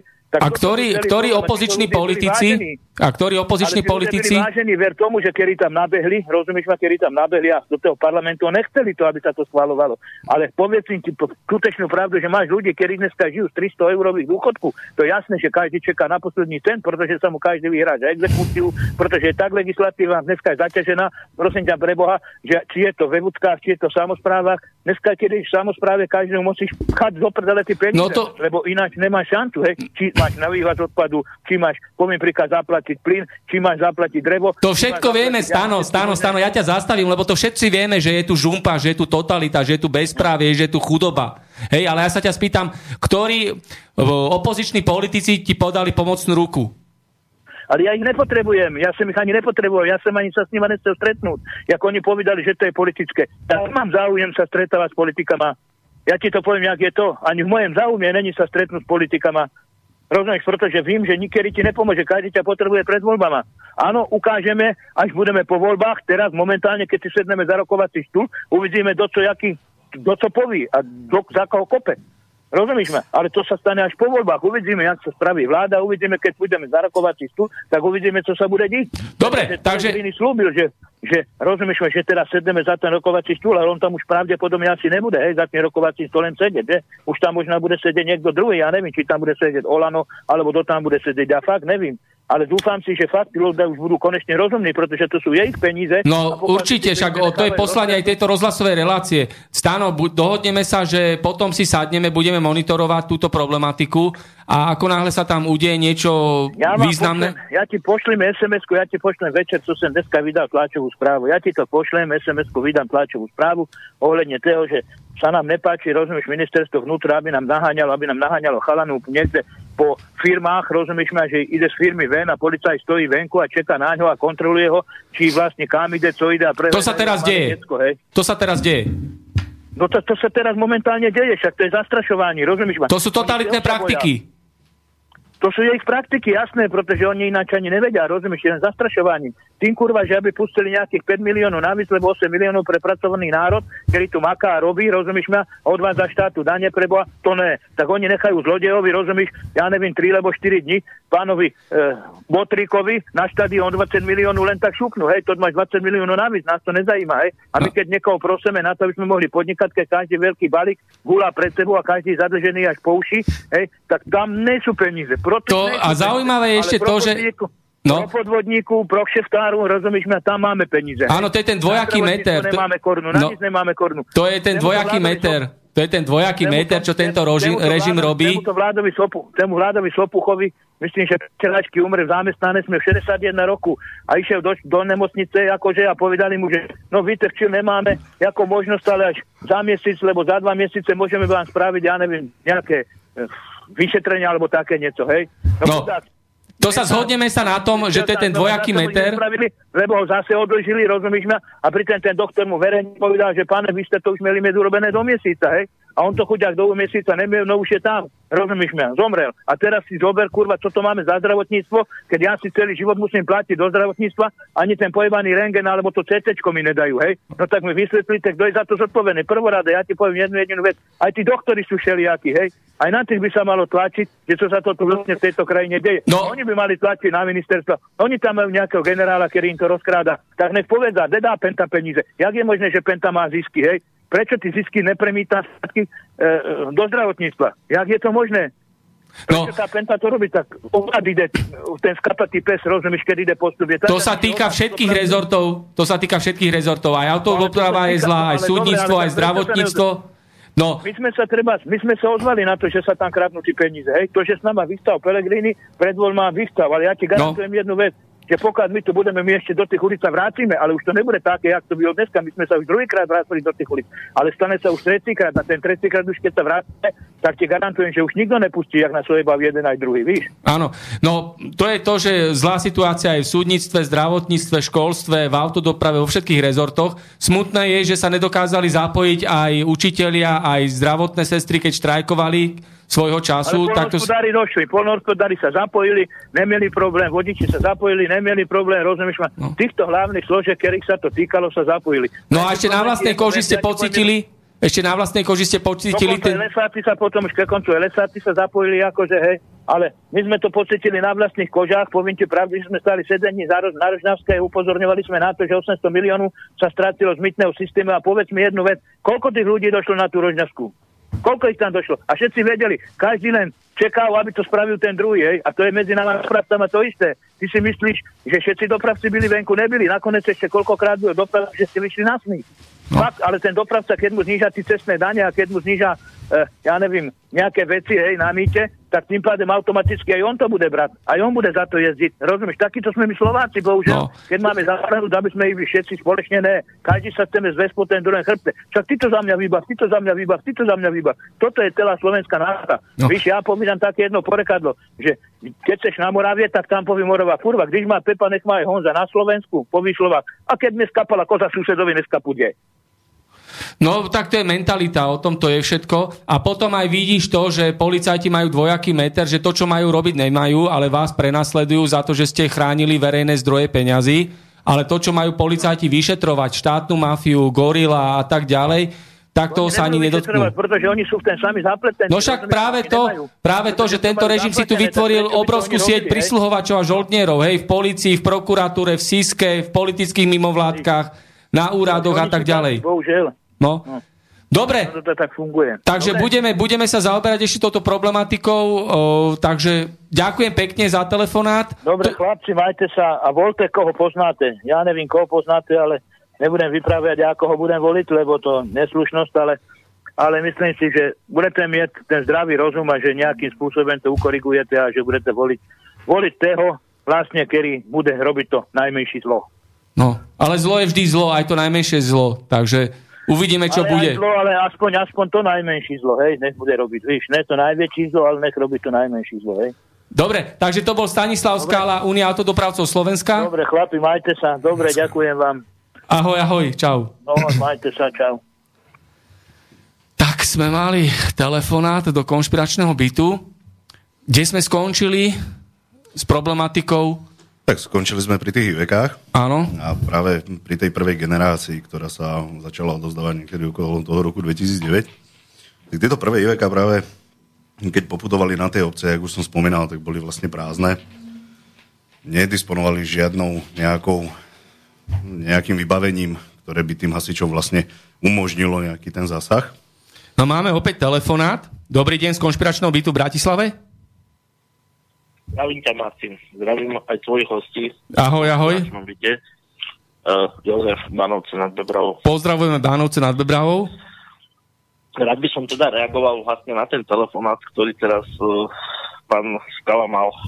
Skús tak trošku, stručne a vystižne. No, áno, ja by som trošku teraz uh, poukázal na to, že v podstate, že prečo to tu máme na Slovensku, že prečo vlastne tí dopravcovia vlastne, toto on poukázal na tie miliónové dlhy jednoducho cez, cez ten cez, to, cez ten miliónny systém, ale ja by som trošku smerom týmto, až by som teda mohol poukázať a viac, ja by som to tak povedal, že príklad, mali sme tu 12 rokov nejaký smer, v podstate nejakú Ficovú vládu. Ja to poviem tak, že a toto je tiež podstatné k tomu, čo ten pán Skala rozprával, že napríklad boli tu pozmeňované zákony, to znamená zákonník práce, bol tu pozmeňovaný stiažnostný zákon, bol tu pozmeňovaný, ja neviem, trestný zákon, bol tu pozmeňovaný inš, zákon o inšpekcii práce.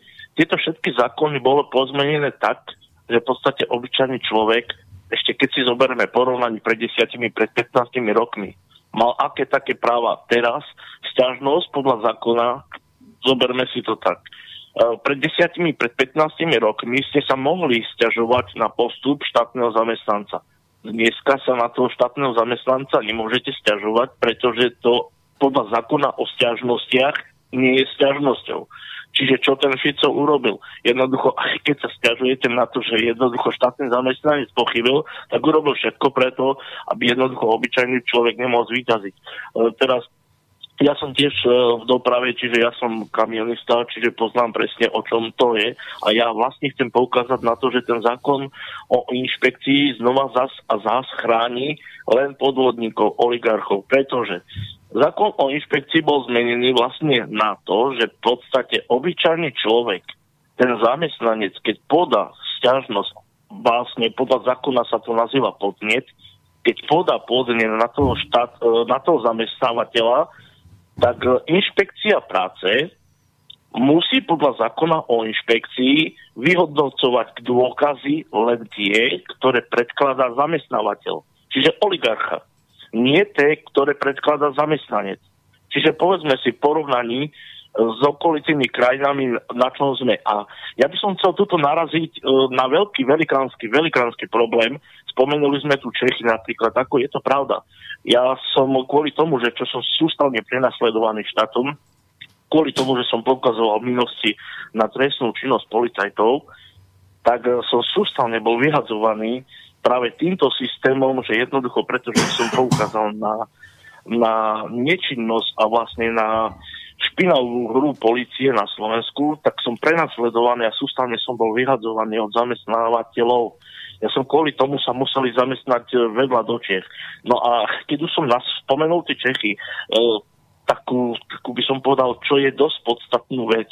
Na Slovensku sa tu v poslednej dobe jednoducho všetko robí preto, aby sa tu robila nezákonnosť. Oni to doslova živili. A čo chcem ako povedať? Ja poviem takú perličku, takú dosť zaujímavú vec. A toto je bežné, toto je bežné a takto to na Slovensku funguje. Inšpektoráty práce na Slovensku nechránia zamestnancov, ale oligarchov zamestnávateľov. Tak, to je sprievodný znak tohto režimu.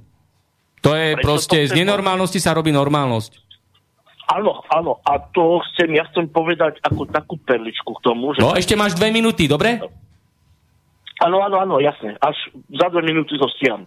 Ja poviem tak rýchlo rýchlo, rýchlo to poviem, že v podstate takto, že obyčajným ľuďom to skúsim vysvetliť asi takto, že tí šoféry kamionisti chodia e, na digitálnu kartu. Táto digitálna karta je v podstate zaznamenaná digitálne a jednoducho mm, tam je určitý čas, čiže do 9 hodín človek môže šoferovať a tak ďalej a tak ďalej.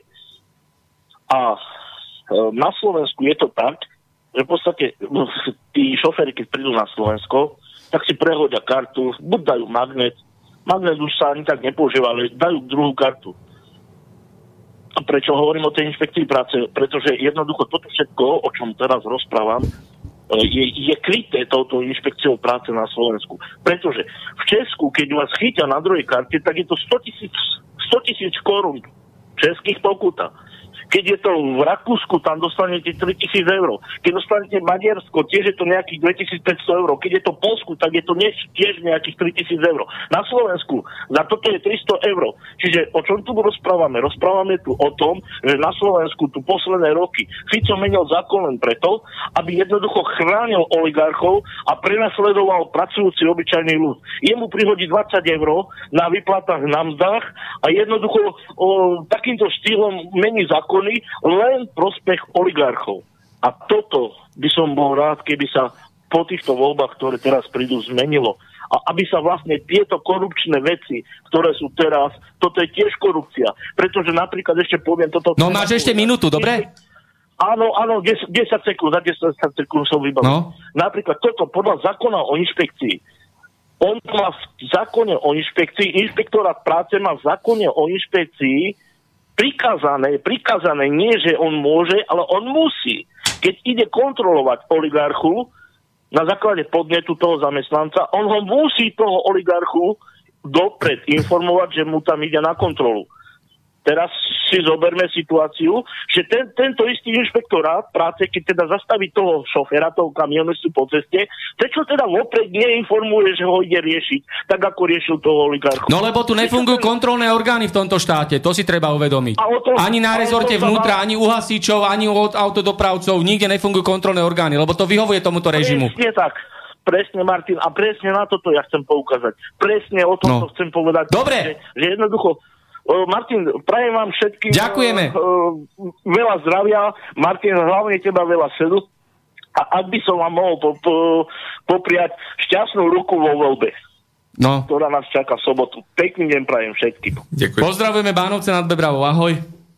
Ďakujem, ahoj.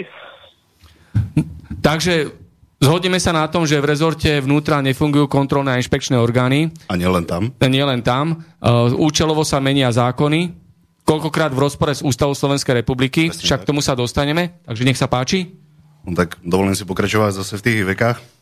Práve tá prvá generácia, ako som už spomínal, ktorá bola odovzdaná na obce, tak zaujímavým faktom je, a je to dokonca aj verejne známa informácia na Slovensku, je, že bola označovaná ako dopravný automobil, takže vlastne ani nesplňovala mm, tie požiadavky Európskej únie, na ktoré bola vlastne tá finančná čiastka tenkrát daná alebo odovzdaná Slovenskej republike na nákup eh, cisternových automobilových striekačiek. Takže vlastne oni si nakúpili nejakú tú náhradu eh, za tieávie staré, ktoré dosluhovali ešte z doby dávnejšej.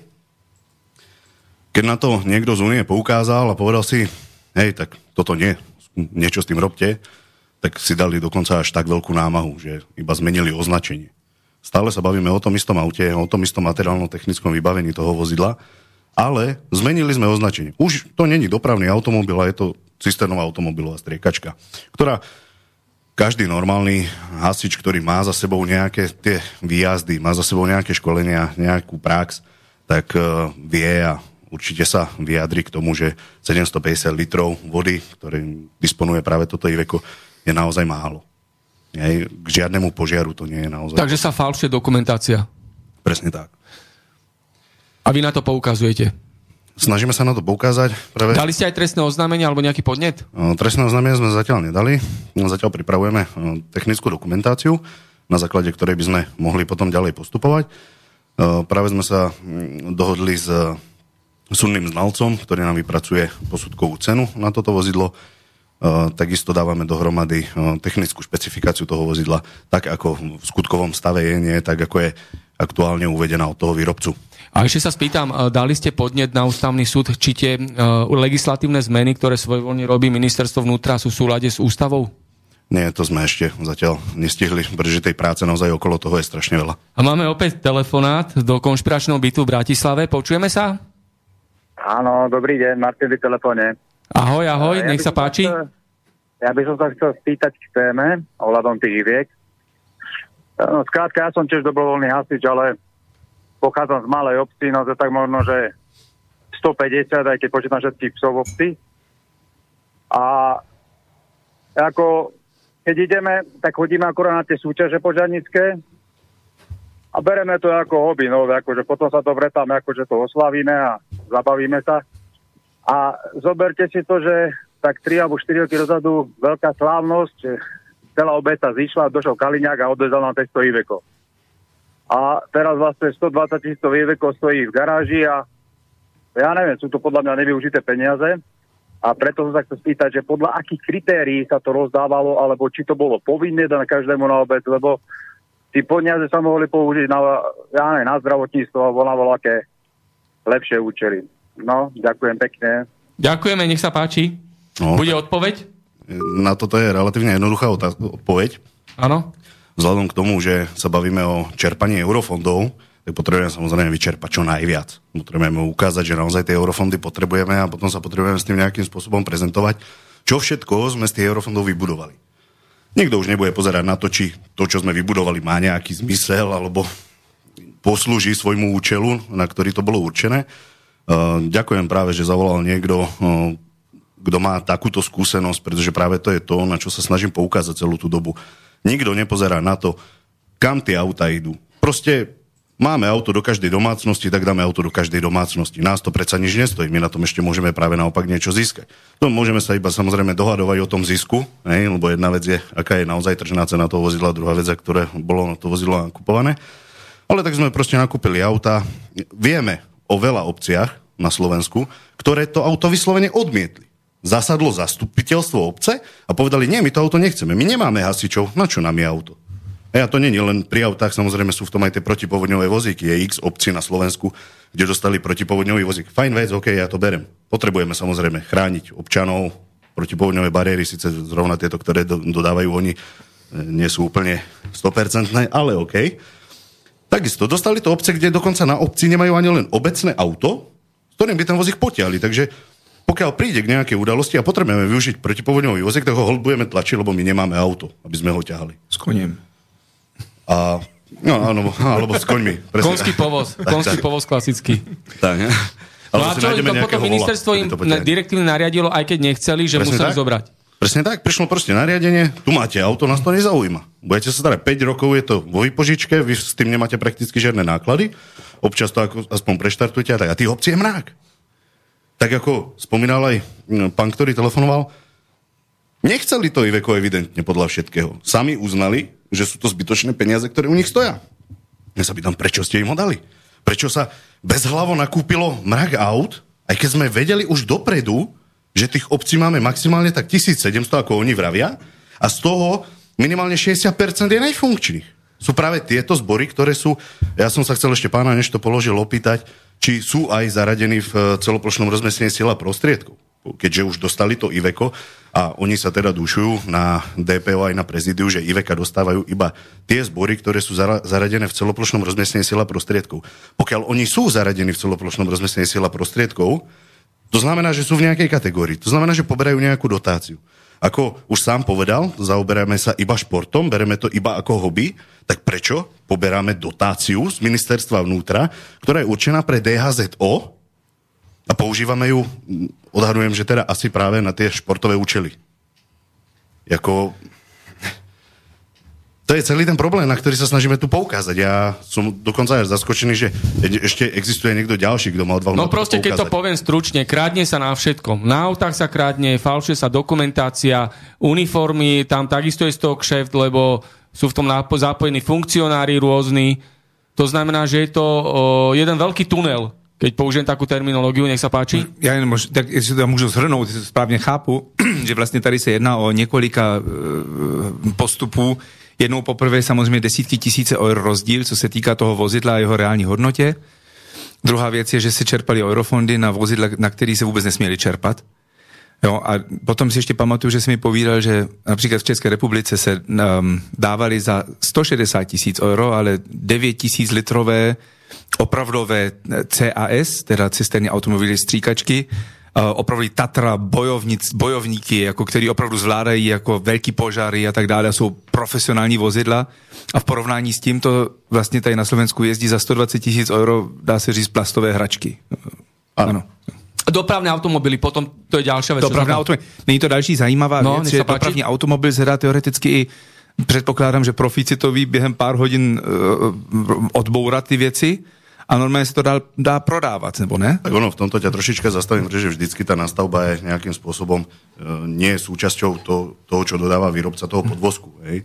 Ale um, dopravný automobil slúži hlavne na prepravu osôb k tomu zásahu s nejakým materiálno-technickým vybavením. Čož vlastne splňuje to Iveco. Hej, je tam nejaká voda, nejakých 750 litrov vody. E, z vlastnej skúsenosti viem a z požiarov, ktoré mám za sebou, že 750 litrov vody mi možno tak postačí na konci na nejaké oplachnutie tých hadic, ktoré použijem potom z nejakej cisterny a umytie samého seba a prípadne ešte na nejakú tú očistu, ale určite mi tých 750 litrov nikdy nepomôže, či už pri požiari nejakého rodinného domu a tak ďalej. Ako, je to v poriadku, pokiaľ sa bavíme o nejakom a zbore, prípadne aj o tých háčkach, ktoré už majú aj vybavenie na tie dopravné nehody. Pri požiari nejakého vozidla tak áno, tam si vieme vystačiť samozrejme teoreticky aj s tými 750 litrami vody, pokiaľ to nebude už horenie v plnom rozsahu. Avšak e, zase, ja nemôžem si dovoliť natiahnuť príklad c vedenie. Nikto nepremýšľal ani nad tým, OK, dobre, tak dávame ich veka, v poriadku, tak im dajme d program. V Čechách sa to d program rozmohol vo veľkom a je to skvelá vec, pretože aj s málom vody dokážem niečo vyčarovať. Ale samozrejme nie pri požiari rodinného domu. Tam je to ako naozaj nezmysel. A bohužiaľ, tak ako už vravel aj ten posluchač, čo nám volal, uh, tie zbory na Slovensku nie sú pripravené. Nie sú vycvičené. Nemajú uh, zdokonalovaciu prípravu. Nemajú potrebné materiálno-technické vybavenie. To, že niekomu dám Iveko, z neho nerobí hasiča. Napríklad, to je práve tá všeobecná myšlienka, ktorej sa drží dobrovoľná ochrana Slovenskej republiky, Kdokoľvek na Slovensku môže prísť na e, či už územnú organizáciu DPOSR, alebo na krajskú organizáciu, alebo do hociakej dhz čož je vlastne zase, podotýkam, organizačná zložka DPOSR, zaplatí 2 eurá, už som sa dopočul, že niektoré tie dhz si pýtajú viac, evidentne asi aj na svoju režiu nejakú, OK, beriem, však je to občanské združenie, nikto im neprikazuje, aká výška tej, toho členského príspevku má byť, ale zaplatí 2 eurá členský príspevok a automaticky získava štatút dobrovoľného hasiča. Ale ten človek nikdy nevidel hadicu. Ten človek nikdy neprešiel žiadnym školením. Aj keď dneska mladí ľudia si robia vedecké preukazy, tak majú nejakú tú zdravovedu v tej autoškole, vyjde z autoškoly, on nevie nič. Dneska, bohužiaľ, aj to je smutné na Slovensku, že vidia ľudia niekde dopravnú nehodu, nezastavia, nespýtajú sa toho človeka, či potrebujem pomoc. A, ale tento istý postoj zachovajú aj tí dobrovoľní hasiči. V tom lepšom prípade, že si myslí, že budem frajer, tak zastavím a budem chcieť pomôcť, ale aj tak. Pokiaľ on není pripravený a není vyškolený na tú zdravú vedu, on nevie, čo má robiť. A môže sa stať dokonca v niektorých prípadoch, že tomu človeku dokonca ešte viac uškodí, aj keď teda neumyselne, ale uškodí. Mm-hmm. Treba tých ľudí školiť. Treba sa im venovať chceme rozdávať techniku, OK, polka tých hivek mohla ísť preč, miesto toho sme mohli nakúpiť, príklad poviem, 500-600 kusov veľkoobjemových cisterien.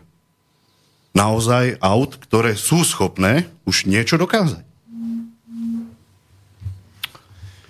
Tak, nech sa páči reakcia. Keď dovolíte, ja uvedem pred pred reláciou sme hovorili o niektorých príkladoch negatívnych, ktoré žiaľ sa vyskytujú z toho dôvodu, že ľudia nie sú pripravení, takže navezujem na teba, navezujem na teba v tom zmysle, že odborná príprava a praktické učenia sú zanedbávané. Takže keď si zoberieme k tým eurofondom, by som zareagoval. Ak si niekto z obyvateľstva myslí na Slovensku, že eurofondy dostávame ako bezplatne, tak Slovenská republika prispieva do týchto fondov a nema, nemalou sumou. Takže to sú vyhodené peniaze, vyhodené finančné prostriedky a nepripravený človek logicky nemôže prakticky žiadnu konkrétnu činnosť vykonávať. To ako, ako keby ste e, dali pani kuchárskú knihu, aby ste povedať, tak mi navar dobrý obed. Rozumiete, podľa kuchárskej knihy asi ťažko, e, ťažko, to ja som to troška zvulgarizoval. Ale uvedem tie príklady, ktoré som spomínal pred reláciou. E, pán Šufranko z okresu Spiska Nová Ves vymyslel pred 4 rokmi vynikajúci systém, geografický systém, za lacné peniaze a štvrtý rok ponúka ministerstvu vnútra, ponúka tento program. To znamená, bez tohto systému geografického asi pravdepodobne žiadna riadiaca práca krizového štábu, okresu alebo obce nemôže fungovať. Vo svete je bežné, že ste napríklad v Bratislave a dostanete cez mobilnú aplikáciu, že sa nachádzate na území, kde vznikla mimoriadná udalosť, napríklad únik nebezpečnej látky idete po ulici a viete teda, že ste na návšteve z Košic, ale v Bratislave už teda cez túto mobilnú aplikáciu ste informovaní a varovaní e, pred e, týmto možným ohrozením. Prax ako vyzerá. V Prešove horel Fekupral. Ten, táto firma e, likviduje nebezpečný odpad. Krízový štáb mesta tým, že nebol pripravený, zasadal asi takýmto spôsobom. Nevyhlásil mimoriadnu situáciu, nespohotovil silia prostriedky a dokonca policajný zbor poslal do pásma smrteľného ohrozenia. Školy logicky nevykonávali také opatrenia, ako by mali, to znamená, že pravdepodobne, keď uniká nebezpečná látka podľa meteorologickej situácie na miesto, kde riaditeľ školy vyhnal, poviem to tak ľudovo, vyhnal žiakov na školské ihrisko, tak v podstate ich skoro usmrtil, lebo keby tam bola naozaj nebezpečná látka s nejakými toxickými vplyvmi, tak by tí žiaci asi neprežili. Takéto príklady e, sú veľmi e, zlou vizitkou práve na systém odbornej prípravy a vzdelávania. Ďalší príklad v Prešove bola rekonštrukcia železničnej stanice, kde našli výbušninu z druhej svetovej vojny. 300 kg leteckú bombu. Logicky, miesto mimoriadnej udalosti nebolo zabezpečené, varovanie obyvateľstva nebolo a diváci sa dívali, ako teda pyrotechnici odvážajú odvážajú, odvážajú teda e, túto nebezpečnú, nebezpečnú nálož. Nechcem e, zdržiavať e, kolegov, ale tieto príklady svedčia o tom, že napríklad podľa ústavy Slovenskej republiky každý občan tejto republiky má právo na ochranu. To znamená buď ukrytím, alebo na prostriedky individuálnej ochrany. V prípade teda krizového stavu, vojny, výnimočného stavu, v, je dostatok týchto prostriedok, aj keď sú zastaralé, ale sú funkčné. Že tieto chránia len pred, pred určitou dávkou, to znamená 20-30% nebezpečnej látky, nie 100%. Ale v prípade, keď by došlo k mimoriadnej udalosti, veľké, kde je veľká koncentrácia obyvateľstva, napríklad v obchodnom dome, alebo niekde v centre mesta, či už je to Prešov, Bratislava, Košica a ďalšie, Banská Bystrica, obyvateľstvo nemá takéto prostriedky, nie je pripravované na seba ochranu vzájomnú pomoc.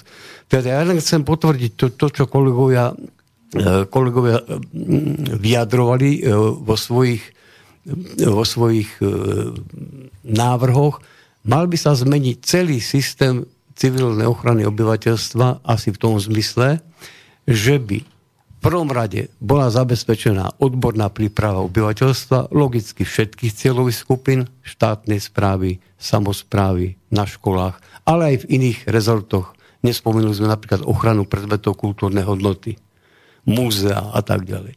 To znamená, že celý tento systém je nefunkčný, a vyžaduje si dôkladnú operáciu. To znamená od právnych noriem cez financovanie až po odbornú prípravu tých, ktorí riadia záchranné práce. Tak, to bolo z pohľadu nášho hostia tu v Bratislavskom štúdiu. Ja si Ešte k tomu? Pokračovať. No. Čo sa týka toho vzdelávania, áno. Uh, plne súhlasím, čo tu bolo povedané práve. Vlastne je to ten, ten istý príklad máme práve aj tu tých dobrovoľných hasičov. My ne, nemáme prostriedky na to, aby sme ich školili. Ja som sa... A komu to vyhovuje, že ľudia nie sú školení, že tu je zanedbané vzdelávanie? Ja ne, nepovedal by som, že to zrovna niekomu vyhovuje. No, Alebo prečo to keď... nefunguje? Prečo to teda nefunguje? A keď to nefunguje, niekto s tým je ako v pohode, že to nefunguje? Tak vzhľadom k tomu, že e, problematiku DHZO sa nejakým spôsobom snažilo prevziať vedenie DPO Slovenskej republiky, tak e, chybu musíme hľadať v prvom rade u nich. Hej, potom musíme ísť e, po nich zase na ministerstvo vnútra. Takže zase skončíme na tej pyramíde, na tom najvyššom bode. Áno, zase, vždycky pôjdeme k tomu ministerstvu. To, to DPO to tam je aktuálne iba nejakým prostredníkom, ktorý si povedal, či už oni sa rozhodli, ja si myslím teda, že to rozhodnutie išlo z ich iniciatívy, predsa nebudem sa spať niekam a nakladať si na hlavu nejakú ďalšiu prácu. Riešil som pred nejakou dobou práve problematiku tohto vzdelávania, keď som sa vrátil z Čech. Mám za sebou odborné kurzy z Českej republiky. Pýtal som sa na Slovensku, či mi to bude uznané. Predsa oheň horí takisto v Čechách, ako aj na Slovensku. Nie je ničím rozdielný, dokonca je to tak dávno, čo sme boli jedna republika. Uh, bolo mi jasne povedané, že nie. V žiadnom prípade nesmie mať školenia z Českej republiky, musím si ich znova urobiť na Slovensku. Myslím, no, príde mi to ako blbosť, ale dobre, však niekto si ten systém takto nastavil. Keď som začal riešiť tieto školenia, ktoré potrebujem, tak som zistil, že vlastne to všetko robia súkromné firmy. Je z toho biznis. Je z toho biznis. Dobrovoľní hasiči z dotácií, ktoré dostanú z ministerstva vnútra, musia osloviť pár vybraných firiem, ktorým zase tú akreditáciu udelilo iba ministerstvo vnútra na školenie v týchto odbornostiach, musia im zaplatiť za to. Dokonca sú odbory, kde oficiálne neexistuje nejaký, nejaká certifikácia alebo akreditácia, príklad strojník.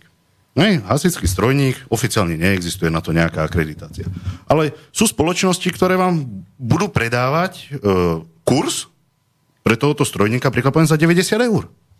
Na jedného človeka. Zbor nemôže fungovať o jednom strojníkovi. A samozrejme tie školenia treba robiť pravidelnejšie. A máme tu aj ďalšiu tému k dnešnému festivalu rezortu vnútra a to sú policajné byty pre policajnú mafiu. Byty odkupovali za pár, za pár eur. Biznis model s nehnuteľnosťami. Ministerstvo vnútra ako realitná kancelária, ale zvoní nám opäť mobil, tak potom pokračujeme. Pekný deň zo štúdia Bratislava, konšpiračný byt. No, dobrý deň, to som zase ja, ten poslucháč. A Martin. Áno. Napadli ma ešte ďalšie otázky, že ako ten pán potom hovoril na môj dotaz, že by ho zaujímalo, či my sme v tej DPO, alebo jak to hovoril, neviem tie skratky už. Uh, kde sa to dá zistiť, by som sa chcel spýtať, či to nemôže byť, e, teda, či by to nemalo byť vyvesené niekde na internete, čo sa týka obcí, aj koľko brala dotácií na nás, či vlastne brala alebo koľko. A potom by som sa chcel spýtať aj to, že keď si zaberete, že tá hodnota toho auta je 120 tisíc eur, čo v prepočte 3,6 milióna, tak, uh, si, tá, tak si zoberte, že oni vám to vlastne dajú bez školenia. Takú drahú techniku a tu máte a povedať, na používate to a nikto nebol ani na školenie, ani nič. Či toto nikto nekontroluje, a takisto e, otázka, že prečo nikto nekontroluje vycvičenosť celkovú tých hasičov, pretože uh, jediné, čo mňa ako uh, dobrovoľného hasiča napadne, je, keď zbadná požiar, tak uh, vytočiť uh, normálnych profesionálov a zavolať ich. To, to je moja celá moja vycvičenosť. Uh, ďakujem pekne. Ďakujeme za zaujímavú otázku alebo námet. Všetko dobré? No čo k tomu? Tak tých otázok bolo položených malinko viac krásny príklad toho, ako to na Slovensku aktuálne je a ako to funguje. Čas teda výnimkám. Ja si myslím, že pán si čiastočne aj sám na niektoré otázky odpovedal uh, o tom kontrolovaní vlastne určitých inštitúcií a orgánov. Sme sa tu už bavili dneska a vraveli sme, že vlastne na Slovensku je všeobecný problém vlastne nejakých Neexistuje tu nejaká inštitúcia, ktorá by vyslovene sa zoberala kontrolou. Nezávislá kontrola tu nefunguje. Presne tak, nie je. Nik- a nikoho to netrápi. A prečo by aj? Lebo keď nás no niekomu to vyhovuje. Hej? A, áno, niekomu to vyhovuje, evidentne. Uh, čo sa týka, položil tam otázku, že kde, jak zistí. To už je naozaj, ako si myslím, extrémny, extrémny prípad. Sám som zaskočený tou otázkou. Uh, a to teda riešim tú problematiku, myslím si, až uh, veľmi intenzívne. Ale ďakujem za otázku. Kde zistím, či som členom DPO, DHZ alebo DHZO? Čo sa týka členstva v DPO, tak je to vlastne to isté, ako je členstvo u DHZ, je to jedna, jedno a to samé. Dá sa to zistiť na prezídiu Dobrovoľnej požiarnej ochrany Slovenskej republiky. Mám taký pocit, že to nám rieši pani Sotáková. Ale každopádne existujú práve od tohoto tie územné organizácie, ktoré by sa tomu mali venovať. Pokiaľ nie ste členmi DHZ a potažmo DPO, e, nie je to žiaden problém. Nikde totiž to nie je napísané, že členom DHZO smie byť, alebo môže byť len člen DPO Slovenskej republiky. Chvala Bohu, zatiaľ to nie je e, nejakým spôsobom ustanované. Rozvíjme tie skrátky dobrovoľný hasičský zbor. DHZ, Dobrovoľný hasičský zbor, organizačná zložka Dobrovoľnej požiarnej ochrany Slovenskej republiky. Tak. E, tak uh, nie je tento člen tohto občianského združenia povinný uh, byť ich členom, aby mohol slúžiť zároveň pre tú obec v tom dobrovoľnom hasičskom zbore obci. Nemá túto povinnosť. Pretože do toho uh, obecného hasičského zboru, nazvieme to zatiaľ tak, je menovaný starostom, potažmo zastupiteľstvom. Je vybraný z radou svojich občanov. A potom obec vie, koho financuje, koho posiela na školenia a tak ďalej. Pokiaľ to samozrejme obec sleduje. Ale zase, to nie je iba o kontrolných uh, orgánoch, ktoré by mali kontrolovať obce, ale aj v obci zlyháva ten kontrolný systém. Dneska nevedia ani starostovia, ani primátori o tom, ako by tento zbor mal fungovať. On si povie, že ja nejakých hasičov mám, nejaké peniaze na nich vyčlením a tým to pre neho končí. Však nech sa ministerstvo stará. Nikto nerieši nákupy, nikto sa nestará o faktúry, čo sa z toho vôbec nakupuje. Potom, keď príde od DPO, od dobrovoľnej požiarnej ochrany list, že majú vrátiť nejaké dotácie, tak zase sa nestarajú. No proste, chlapci, pokazili ste to, bohužiaľ, peniaze musíme vrátiť. A tým to končí. A nikto sa nezaoberá prečo. Je to vôbec oprávnené? Má vôbec na to generálny sekretár právo žiadať tieto peniaze? Tie peniaze idú z ministerstva vnútra. Nie od neho, z jeho kapsy. On práve naopak e, je preukázateľné, aj práve sami o tom hovoria e, v sneme, dokonca na centrálnom registri zmluv, ktorý je verejne dostupný, je zverejnená zmluva práve na tieto dotácie a je tam rozpočtová tabulka. Tak viac ako pol milióna si nechávajú na svoju režiu. Pýtam sa, prečo? Tie peniaze sú určené pre DHZO, nie pre DPO. Mne k tomuto akorát napadlo ešte takový jeden citát jednoho dlouholetého předsedy tady z Bratislavy, kterému jsem povídal tuto problematiku a co se přihodilo nám a já jsem říkal, že jak je to možný, že někdo má problém s něčím, co je zdarma, co zmodernizuje, zefektivňuje a maximálně dá dopředu prostě celkovou zprávu takového důležitého svazu, jak jsem to teda považoval. On mi akorát na to odpovídal, že že právě to je to, co oni potřebují, ten bordel, jo? Že to je právě to, že ten bordel jim vyhovuje, že nikdo se v tom nevyzná, nikdo neví přesně, kolik je kde a tak dále, že v tomto oni umí dobře potom plavat. V mutných vodách sa dobre loví, ano, ako ano. sa povie. Takže kým väčší chaos, tak tým lepšie, lepšie kšefty, lepšie podvody a tak ďalej.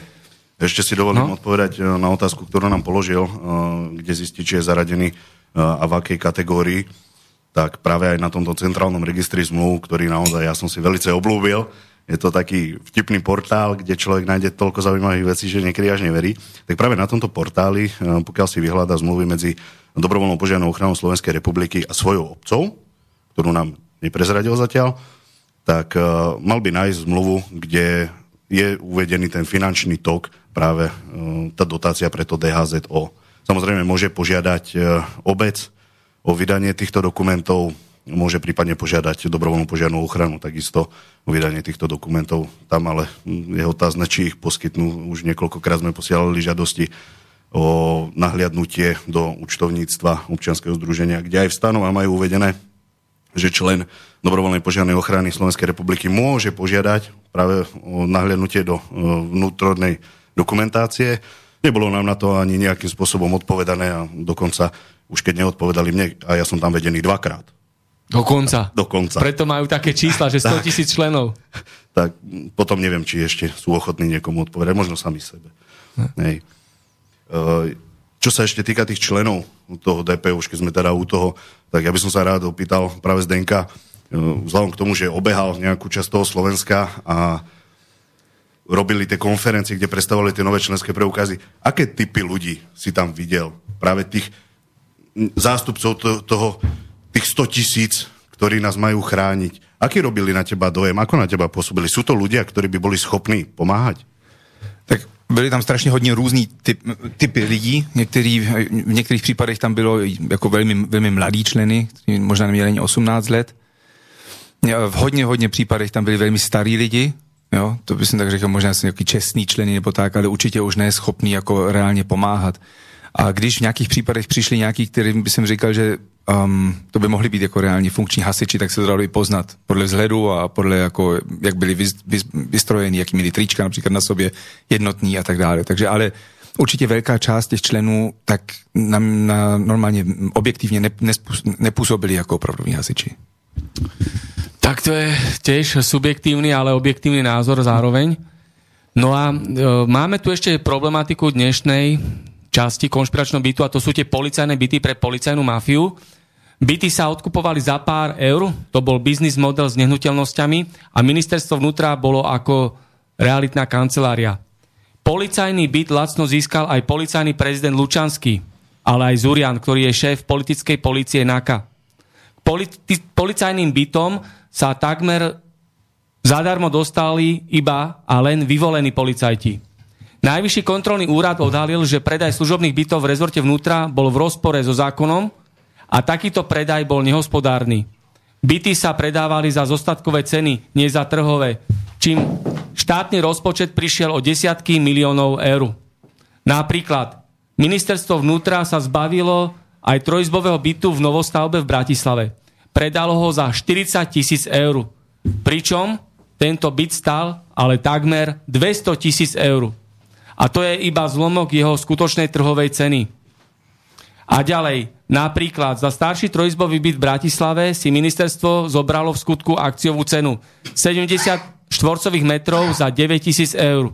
Pritom trhová cena takéhoto bytu je aj cez 100 tisíc eur. Čo k tomu? Nejaká reakcia hostí? Nákladanie s nehnuteľnosťami ministerstva vnútra. Aj u hasičov sa rozdávali hasičské byty? Ono to nie je práve iba o tom nehnuteľnom majetku, ale aj o tom hnuteľnom. To je práve ďalšia kategória, ktorú by sme tu mohli rozoberať a Martin, myslím si, Takže, že by sme vedeli otvoriť jednu debatu. Ešte sa stretneme asi Ešte tu v Bratislavskom štúdiu. No a sme sa tu rozprávali o smere, padali tu také slova, že Fico a tak ďalej.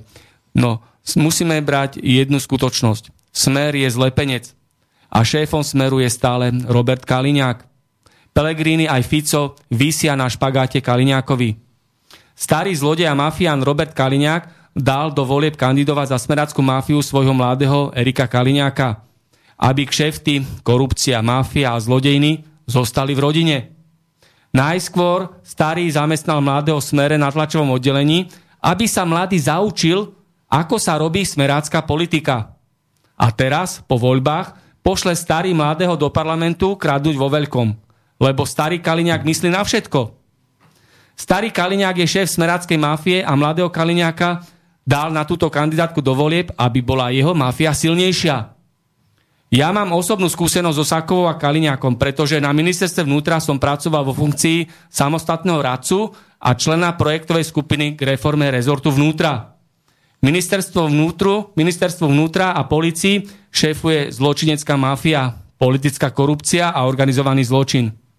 Preto je nutné, aby boli zverejnené a otajené všetky záznamy tajnej služby SIS o tom, kto je v tomto štáte zlodej, mafián, vrah, udávač, donášač, nájomný novinár, zradca a kto pracuje pre zločineckú a finančnú oligarchiu. A kto v tomto štáte špehuje, odpočúva, sleduje a kto donáša.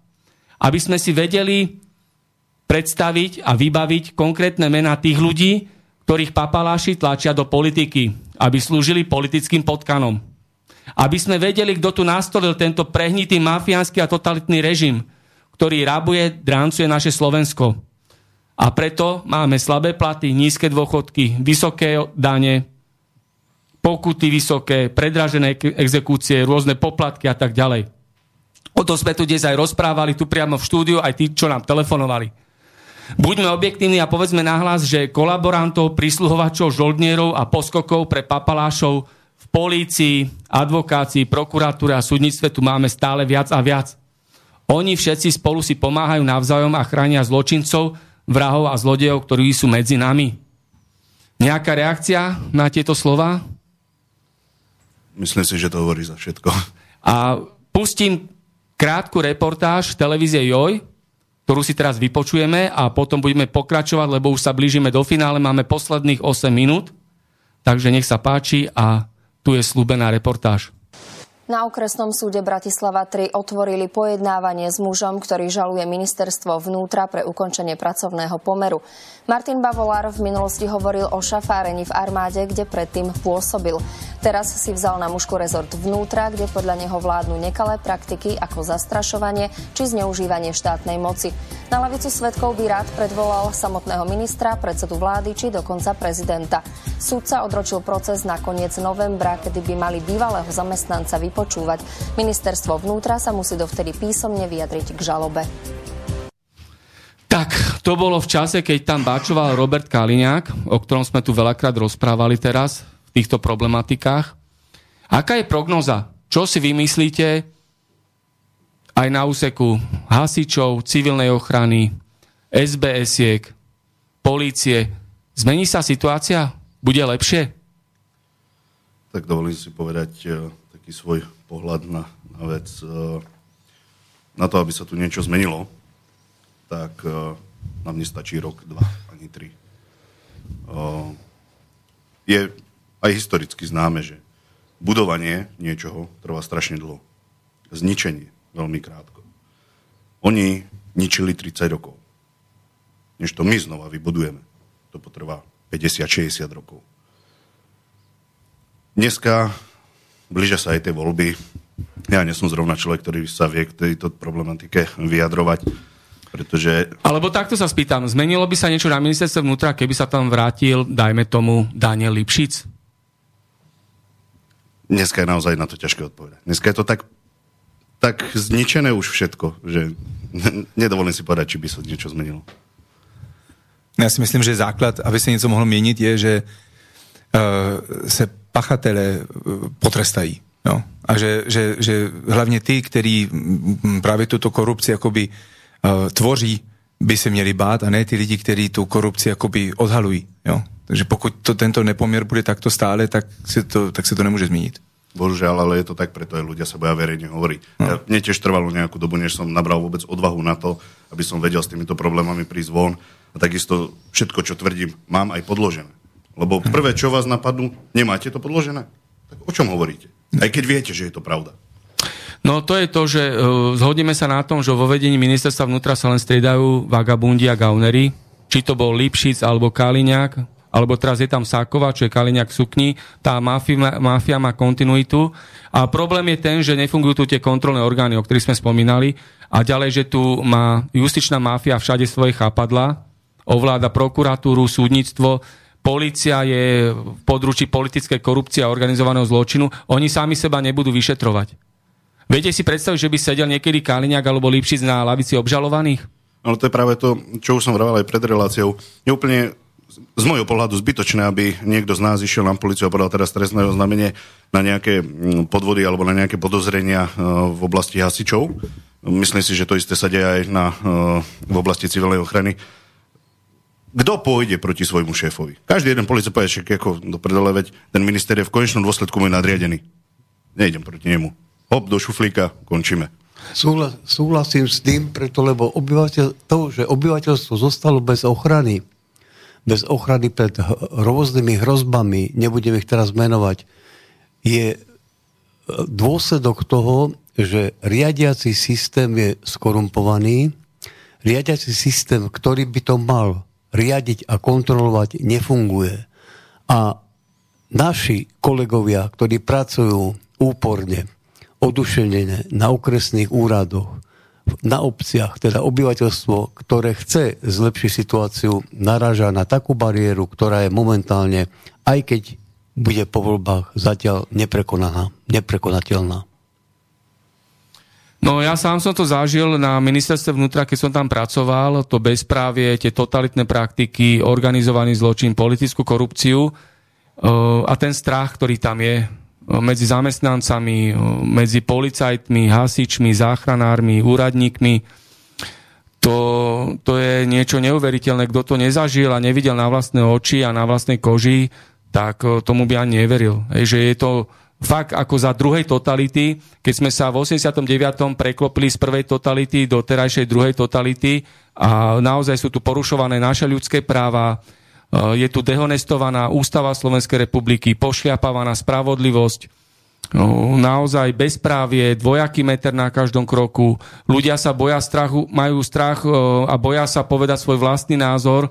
Vôbec tu nie je sloboda prejavu. Boja sa následkov, že budú vyhodení z roboty, že budú vykonštrovane kriminalizovaní. Naozaj je to ťažké. Ano. Žijeme v totalite. Presne tak. Ľudia sa boja hovoriť. Bohužiaľ. No. Tak, to bol konšpiračný byt číslo 112 ako je to známe telefónne číslo, núdzové a záchranárske. To boli dnešní hostia v Bratislavskom konšpiračnom byte, ktorými boli...